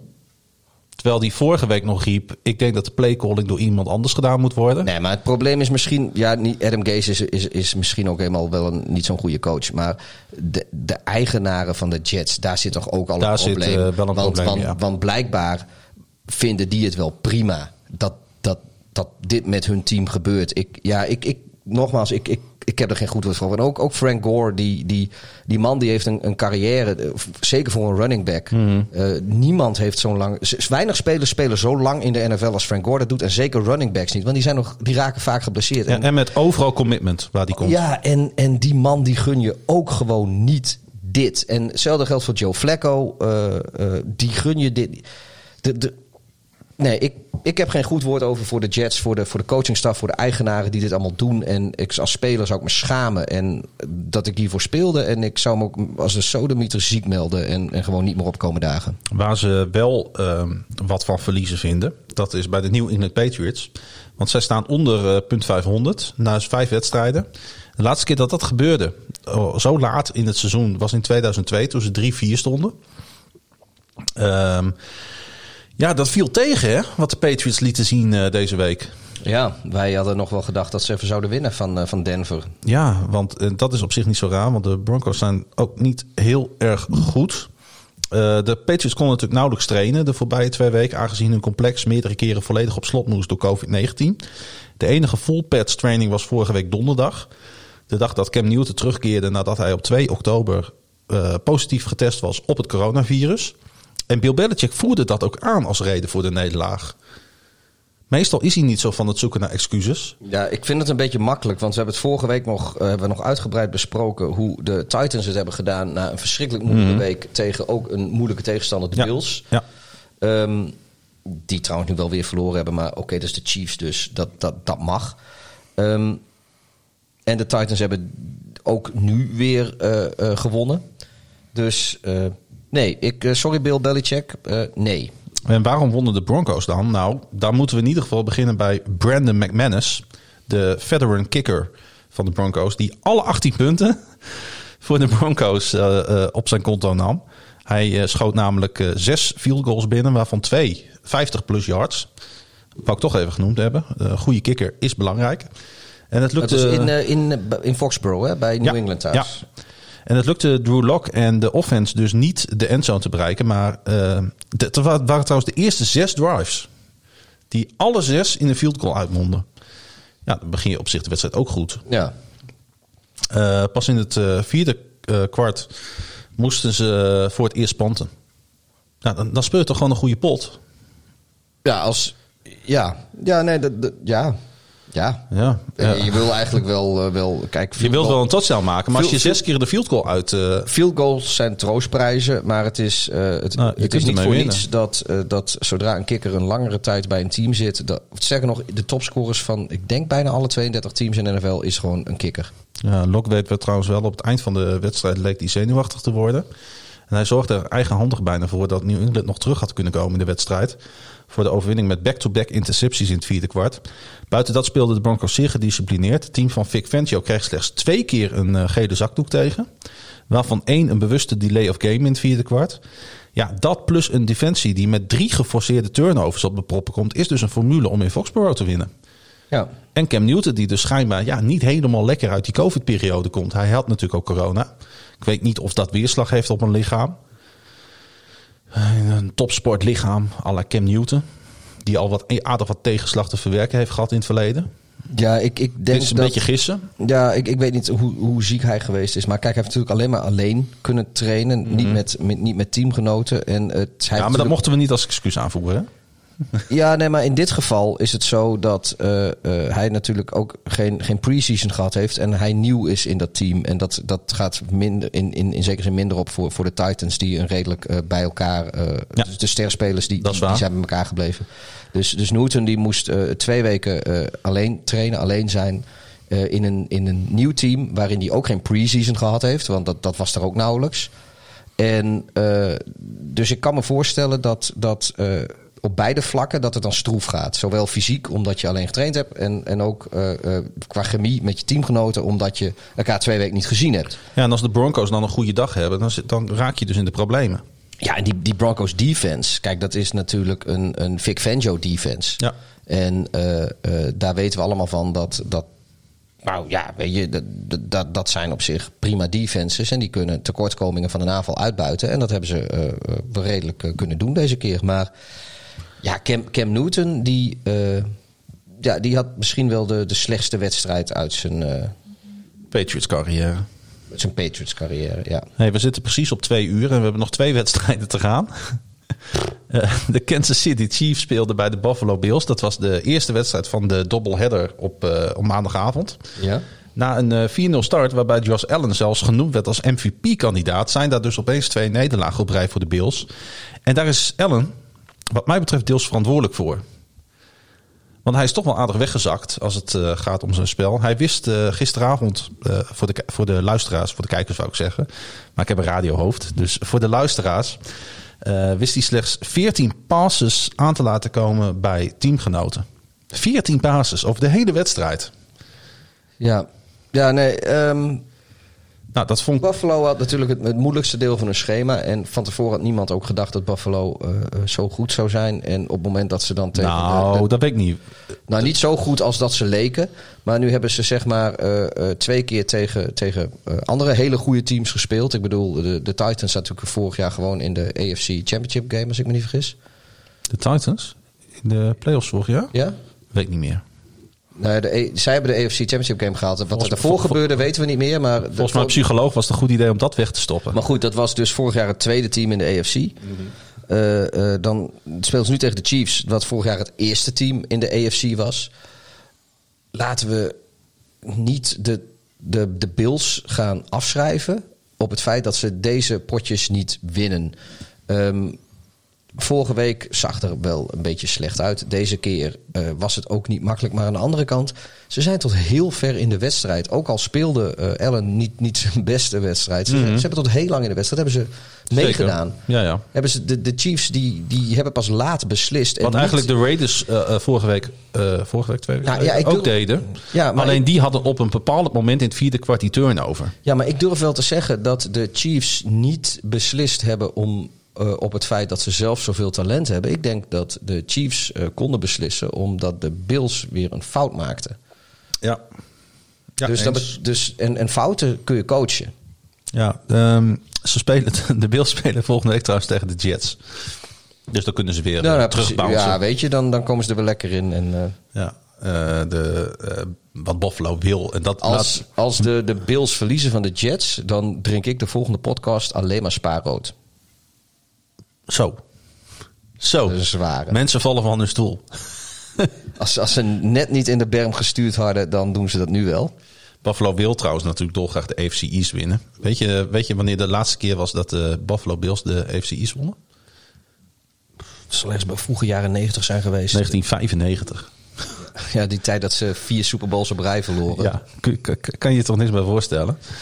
Eh, trouwens, bij de Chiefs, ja, hij moet even genoemd worden, Pieter. Eh, running back Clyde Edwards-Helaire. Die liet, Mooie naam, hè? Ja, geweldige naam. Hij eh, liet aan zijn nieuwe teamgenoot Levine Bell zien hoe dominant de Chiefs running attack nu al is. Want de rookie noteerde namelijk 161 yards en Patrick Mahomes gooide twee touchdown passes naar, naar, ook naar Travis Kelsey. De basis deze twee spelers voor de eh 26-17 overwinning op de Bills. Een wedstrijd die eigenlijk afgelopen donderdag plaats had moeten vinden. Maar dus een verplaatsing vanwege COVID. En ehm, eh, er was trouwens wel een bijzonder record. eh, want eh, ga ik je ook weer even een quizvraagje stellen. Mahomes eindigde met 21 uit 26 voor 225 yards. De eerste score naar Kelsey was zijn 90ste van de carrière van Mahomes. In zijn 37ste wedstrijd. Dus eh, hij had 37 wedstrijden nodig om 90 touchdown passes eh, te versturen. Wie was de vorige Hall of Famer die dat record in handen had? Dan Marino met 40? Heb je dat gelezen in het script? Dari. ik, heb het, eh, ik, zag, eh, ik zag een tweet voorbij komen. Ah, ik denk mooie quizvraag. Maar ik zat wel, die 40 wist ik zeker. Dan Marino, dat, me- dat, daar twijfelde ik al over. Maar dat Ja, het 40 en, was, weet en. Mahomes heeft dus in 37 wedstrijden al 90 touchdown passes eh eh door Ja, de dat- ja. Het is, En hij heeft eh, trouwens eh, eh, ook al meer Super Bowls gewonnen dan Dan Marino. ja. Want die heeft er wel geteld nul. ja, dat is ook... Net zoveel als verhaal, jij en hè? ik en alle andere luisteraars samen. Ja. Ehm, de Chiefs bouncen dus terug. Buffalo even met de voetjes op, de, op, de, op, op, op moeder aarde. maar die halen de play-offs wel. Ik maak me nog steeds geen zorgen over de Bills. Die halen de play-offs. Ik denk sterk, sterker nog, ik denk dat die hun divisie gaan winnen. Eh, laatste wedstrijd die, eh, eh, die, ik graag, die we moeten bespreken. Daarom duurt het zo lang. Deze was eigenlijk voor... voor- oh nee, dat was niet deze, hè? Hm? Oh nee, ik, we, we hebben natuurlijk een extra wedstrijd nu. Omdat we vorige... we hebben deze week hebben Denver en New England ook gedaan. Nou, we hebben, ja, we hebben gewoon 14 wedstrijden hoor. Want er waren vier eh buys deze week. Dus 14 wedstrijden. Ja, maar vorige week hadden er eigenlijk maar twee moeten zijn. Twee buys. Daar heb je gelijk in. Ja. Hey, eh, de Los Angeles Rams at de San Francisco 49ers. Laatste wedstrijd eh, die we moeten bespreken. Na de blowout loss tegen de Miami Dolphins hebben de 49ers weer wat... Nou, ik zou bijna willen zeggen wat urgentie getoond. Ze hebben ook weer wat aanvallende spelers terug van blessures. Ja, het begint er, nou, ik wil niet zeggen het begint er weer op te lijken. Dat is na één wedstrijd wel heel erg, eh, heel erg heftig om dat zo te stellen. Maar Heeft Garoppolo zichzelf herpakt? ja, absoluut. Maar ik vind vooral dat eh Carl Shanahan eh, zich heeft herpakt. Want ik, eh, ik vond de playcalling van die wedstrijd echt geweldig. Eh Garoppolo eindigde namelijk met 18 uit 23 bij passes van 5 yards of minder. Voor 155 yards. En twee touchdowns. Waarmee er een perfect gameplan lag voor de, dat de korte paas effectief mixte met een run game. Als je begrijpt wat ik daarmee bedoel. Ja. En eh, dat is ook precies wat Garoppolo na de wedstrijd zei. Ik heb dit niet helemaal zelf bedacht. Dat, nee, maar dat, dat de gameplan van Shanahan zo goed is. Zo uitgekookt. Nee, maar luister, ja. Nee, maar het is, dat is sowieso. Kijk, eh, dat, Shanahan heeft dit natuurlijk wel vaker gedaan. Ook, ook deze game. Hij heeft ook precies. Er is volgens mij ook geen team in de NFL waarvan de, de, de, de spelers. Of laat ik het anders zeggen. Er is geen quarterback actief in de NFL op dit moment, dit seizoen. Die zoveel yards after the catch heeft als Jimmy Garoppolo, volgens mij. Eh, zeker als je het afzet tegen Mede, het aantal. mede eh, dankzij George Kittle natuurlijk. ja, maar ehm, met alle respect voor Garoppolo, dat is geen man van de diepe ballen. Nee, En als je dan, kijkt, niet. nee. als je dan kijkt naar wat voor eh, spelers er verder in de offense zijn, zoals Kittle bij, bij de Niners, dan dat zijn spelers die juist na het eerste contact, nadat ze de bal gevangen hebben en, het eerste, en, en, en een tackle-poging van de, van, de, van de verdediging volgt, dat zijn spelers die kunnen dat ontwijken of, of, of van zich afzetten. En, en daarna gaan ze gewoon eh, het open veld in en, Mhm. en, en die yards pakken. dan kun je als, als coach wel heel wanstaltig gaan proberen om, om diepe passes en, en, en, en, en weet je, mensen die Madden gespeeld hebben voor verticals en weet ik veel wat voor rare playcalls doen. Maar dat heeft natuurlijk helemaal geen zin. Je, dit is wat je team kan. Uh, Garoppolo is goed in de korte en de intermediate passes. Juist. Uh, hij heeft spelers die heel goed zijn om een bal te vangen, een verdediger een schouderduw te geven en, en de, het, het groene veld op te zoeken. Nou, dat is inderdaad, en daar heeft Garoppolo groot gelijk in. Maar dat is wat je dan doet als coach. Dan zorg je dat dat gebeurt. En de Rams hadden op een gegeven moment ook helemaal niet meer door wat de 49ers gingen doen. Want hij ging ook af en toe wel diep. En de running game liep. En de korte pass. Ja, maar dan staat er als je bij een diepe bal op een gegeven moment ook iemand echt godsvogelvrij. En, en ja, nou ja dat, nou, wij niet, maar dan, dan kan zelfs uh, uh, Sam Darnold daar een bal heen gooien. ja, ik, het was wel mooi om te zien dat. Uh, nou, mooi om te zien niet. Voor de Rams fans zeker niet. Maar Aaron Donald en Co. Vijf. Aaron Donald en Co kwamen drie keer bij Garoppolo in de buurt. Hij werd geen één keer gesekt. De verdediging van de 49ers hield de Rams op third down op 4 uit 12. En quarterback Jared Goff, die ik eigenlijk wekelijks toch wel een soort van de hemel in prijs. Een beetje, een soort van, niet helemaal. Bleef steken op een 35,5 quarterback rating. Ja, maar mijn, mijn probleem met Goff is nog steeds dat als hij tegen een, een, een defense speelt met talent en een defensive coordinator die weet wat zijn zwakke punten zijn, en dat is het lezen van een verdediging op de line of scrimmage, dan, ja, dan maak je hem het gewoon heel moeilijk. En, We zijn zo lang bezig dat bier lauw is geworden. Ja. Trouwens, eh, de 49ers, ik ga je gewoon onderbreken, moeten, ja, vol moeten volgende week naar New England. En daarna volgen ook nog wedstrijden bij de Seattle Seahawks, de Saints en de Packers. Nou, leuk schema voor de 49ers. Ja, die hebben het uh, niet. Maar wat ik zeg, zo langzamerhand druppelt die blessurelijst daar een beetje leeg. Ja, en, dan kan, en, kan het best wel weer wat worden. En, er wordt daar prima gecoacht. Alleen. Uh, en laten we het ook hopen, want die tweestrijd, eigenlijk een soort van driestrijd met de Cardinals en de Seahawks in die divisie is natuurlijk hartstikke leuk om te volgen. En de Rams? En de Rams, dus ja. Vier, vier strijd uh, hoop ik. Nou, ik denk gewoon dat het tussen de Cardinals en de Rams de hebben nu uh, wel een beetje aangetoond dat ze er niet helemaal bij horen. Nou, oké. Okay. Ja, nou, maar ik, ik denk ook dat... dat Op basis van één wedstrijd niet ik, helemaal eerlijk, ik, maar... Ik, ik, denk wel dat de Seahawks hebben aangetoond dat zij uh, in principe gewoon voor die nummer één positie gaan. En dat mm. de Niners en de Cardinals en misschien nog de Rams uh, maar moeten gaan uitvechten wie die tweede plek pakt. Hey, we gaan voorspellen. Laten we de wedstrijden van vorige week uh, laten voor wat het is. Ik heb het in ieder geval beroerd gedaan en sta dik op jou achter. Als we volgende week wat meer tijd hebben, kunnen we de tussenstanden weer uh, melden. Ik, ja, jij hebt er uh, zes goed voorspeld, ik negen. Het enige wat ik eruit wil lichten is dat jij het eerste overwinning van de Giants had jij aanzien komen. Ja. En de wedstrijd die we zojuist besproken hebben, ik, ik had zoiets van, ja, dat gaan de Rams ook gewoon winnen. Want die, die Niners die spelen gewoon als een, als een boeren fluitjeselftal. Maar dat was niet zo. De San Francisco wonnen gewoon. En dat had jij ook gezien. Dus tot zover. Goed, gaan we naar de volgende speelronde. En die begint op uh, donderdagavond. Deze week dus wel weer gewoon ouderwets een Thursday Night Football. En dat wordt een wedstrijd. Want die gaat, uh, kan wel eens heel bepalend worden voor uh, de divisietitel in de NFC East. De, de New York Giants gaan op bezoek bij de Philadelphia Eagles. Op Lincoln Financial Field in Philadelphia, Pennsylvania. Ik ga niet live kijken en het worden de Eagles. Dat denk ik ook. Dan gaan we naar de uh, early window op zondag. En ik ga het gewoon even bijzeggen voor iedereen die luistert. Dat is niet om 7 uur Nederlandse tijd, maar 6 om uur. 6 uur. Er is namelijk altijd een weekend dat uh, wij de wintertijd nog niet hebben ingevoerd. Maar Amerika de wintertijd al wel heeft ingevoerd. Of moet ik het andersom zeggen? Ja, het heeft in ieder geval te maken. Ja, Angelo van Dam zei op Twitter juist dat wij gaan komend weekend de wintertijd al doen. En Amerika pas een week later. Oh, dat, kan, dat kan ook. Dat kan ook. Ja, want volgens mij doen wij het altijd wel in oktober. En nee, nee, nee, twee nee, weken is het al nog. Ik heb ook geen idee. Maar wij ja, hebben kom, komend uur, weekend. Zes ja, uur. Zes uur. Gewoon kijken. Zondag zes uur. En de zondag daarop is het weer gewoon zeven uur. Maar dat betekent wel dat alle wedstrijden een uur eerder zijn. Dat betekent ook dat de late windows en de Sunday Night Football later begint. En dat is natuurlijk voor ons Kijkers heel fijn. Ook de Monday Night Football trouwens. Zeker. Uh, komen we zo op. Zondag 6 uur. Lions at Falcons. Lions. Falcons. Dan een uh, onderontje in de AFC North.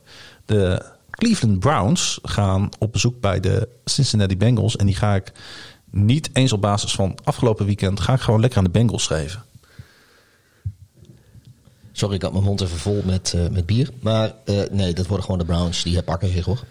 Te veel talent. Energy Stadium in Houston is het toneel van Packers at Texans. Ik hoop de Texans, maar ik vrees de Packers. Dus Maar je Green gaat voor- Bay. Ik ga voor Green Bay. Ehm, ja, ik geloof wel in die. In, die, in, die, ehm, in wat Ik de heb, ik heb Texans. nu al spijt van dat ik voor Green Bay Ik geloof ben, wel maar wat dat is het- gewoon omdat ik wil eigenlijk... Maar goed, ik, Ik geloof wel wat de Texans aan het doen zijn de laatste twee wedstrijden. ik hoop dat je gelijk Ik eh, ga voor Houston.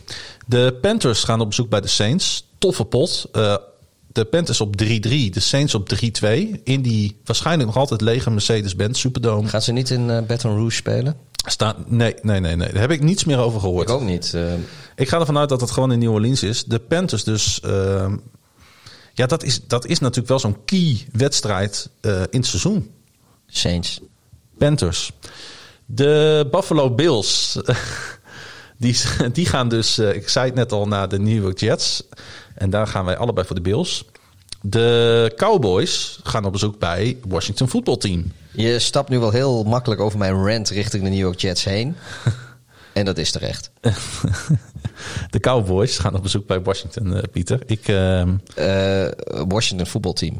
ik geloof toch wel in de Cowboys. In, als het om deze wedstrijd gaat. De Seahawks.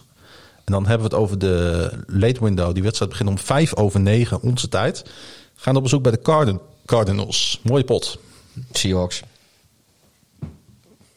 Ja, ik denk het ook. De vijf voor half tien wedstrijden. Chiefs at Broncos. Chiefs. Dat eh, vrees ik ook. De 49ers gaan eh, cross-country naar Boston. Eh, Patriots. Ik zeg 49ers. Oké.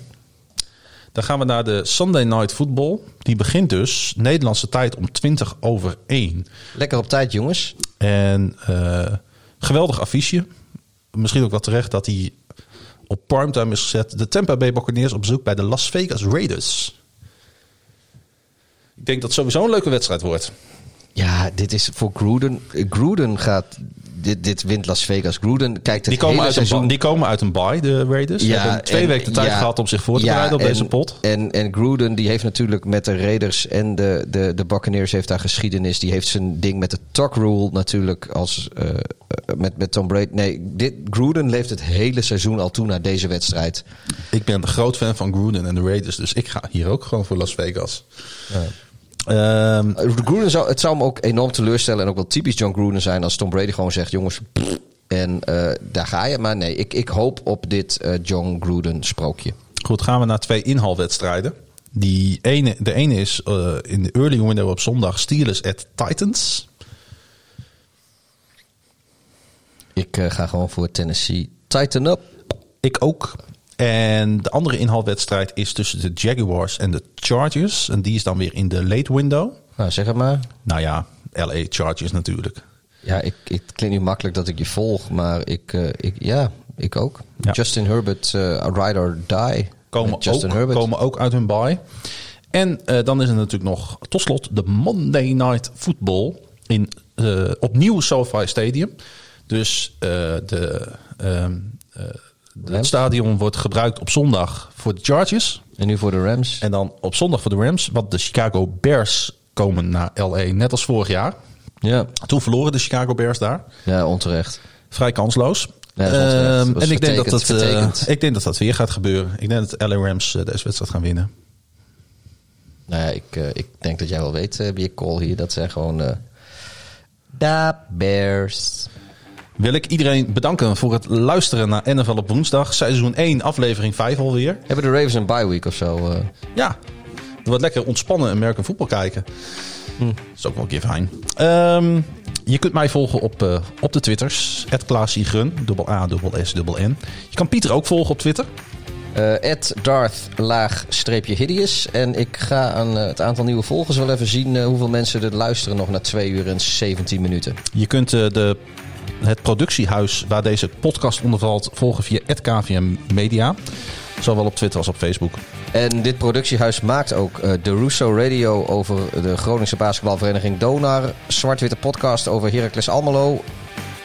En En- KVN komt K- veel minder de podcast. Over ons aller FC Groningen, de Koningen. Yes, iedereen bedankt voor het luisteren. En graag tot volgende week voor een nieuwe NFL op eh, woensdag. Mooi.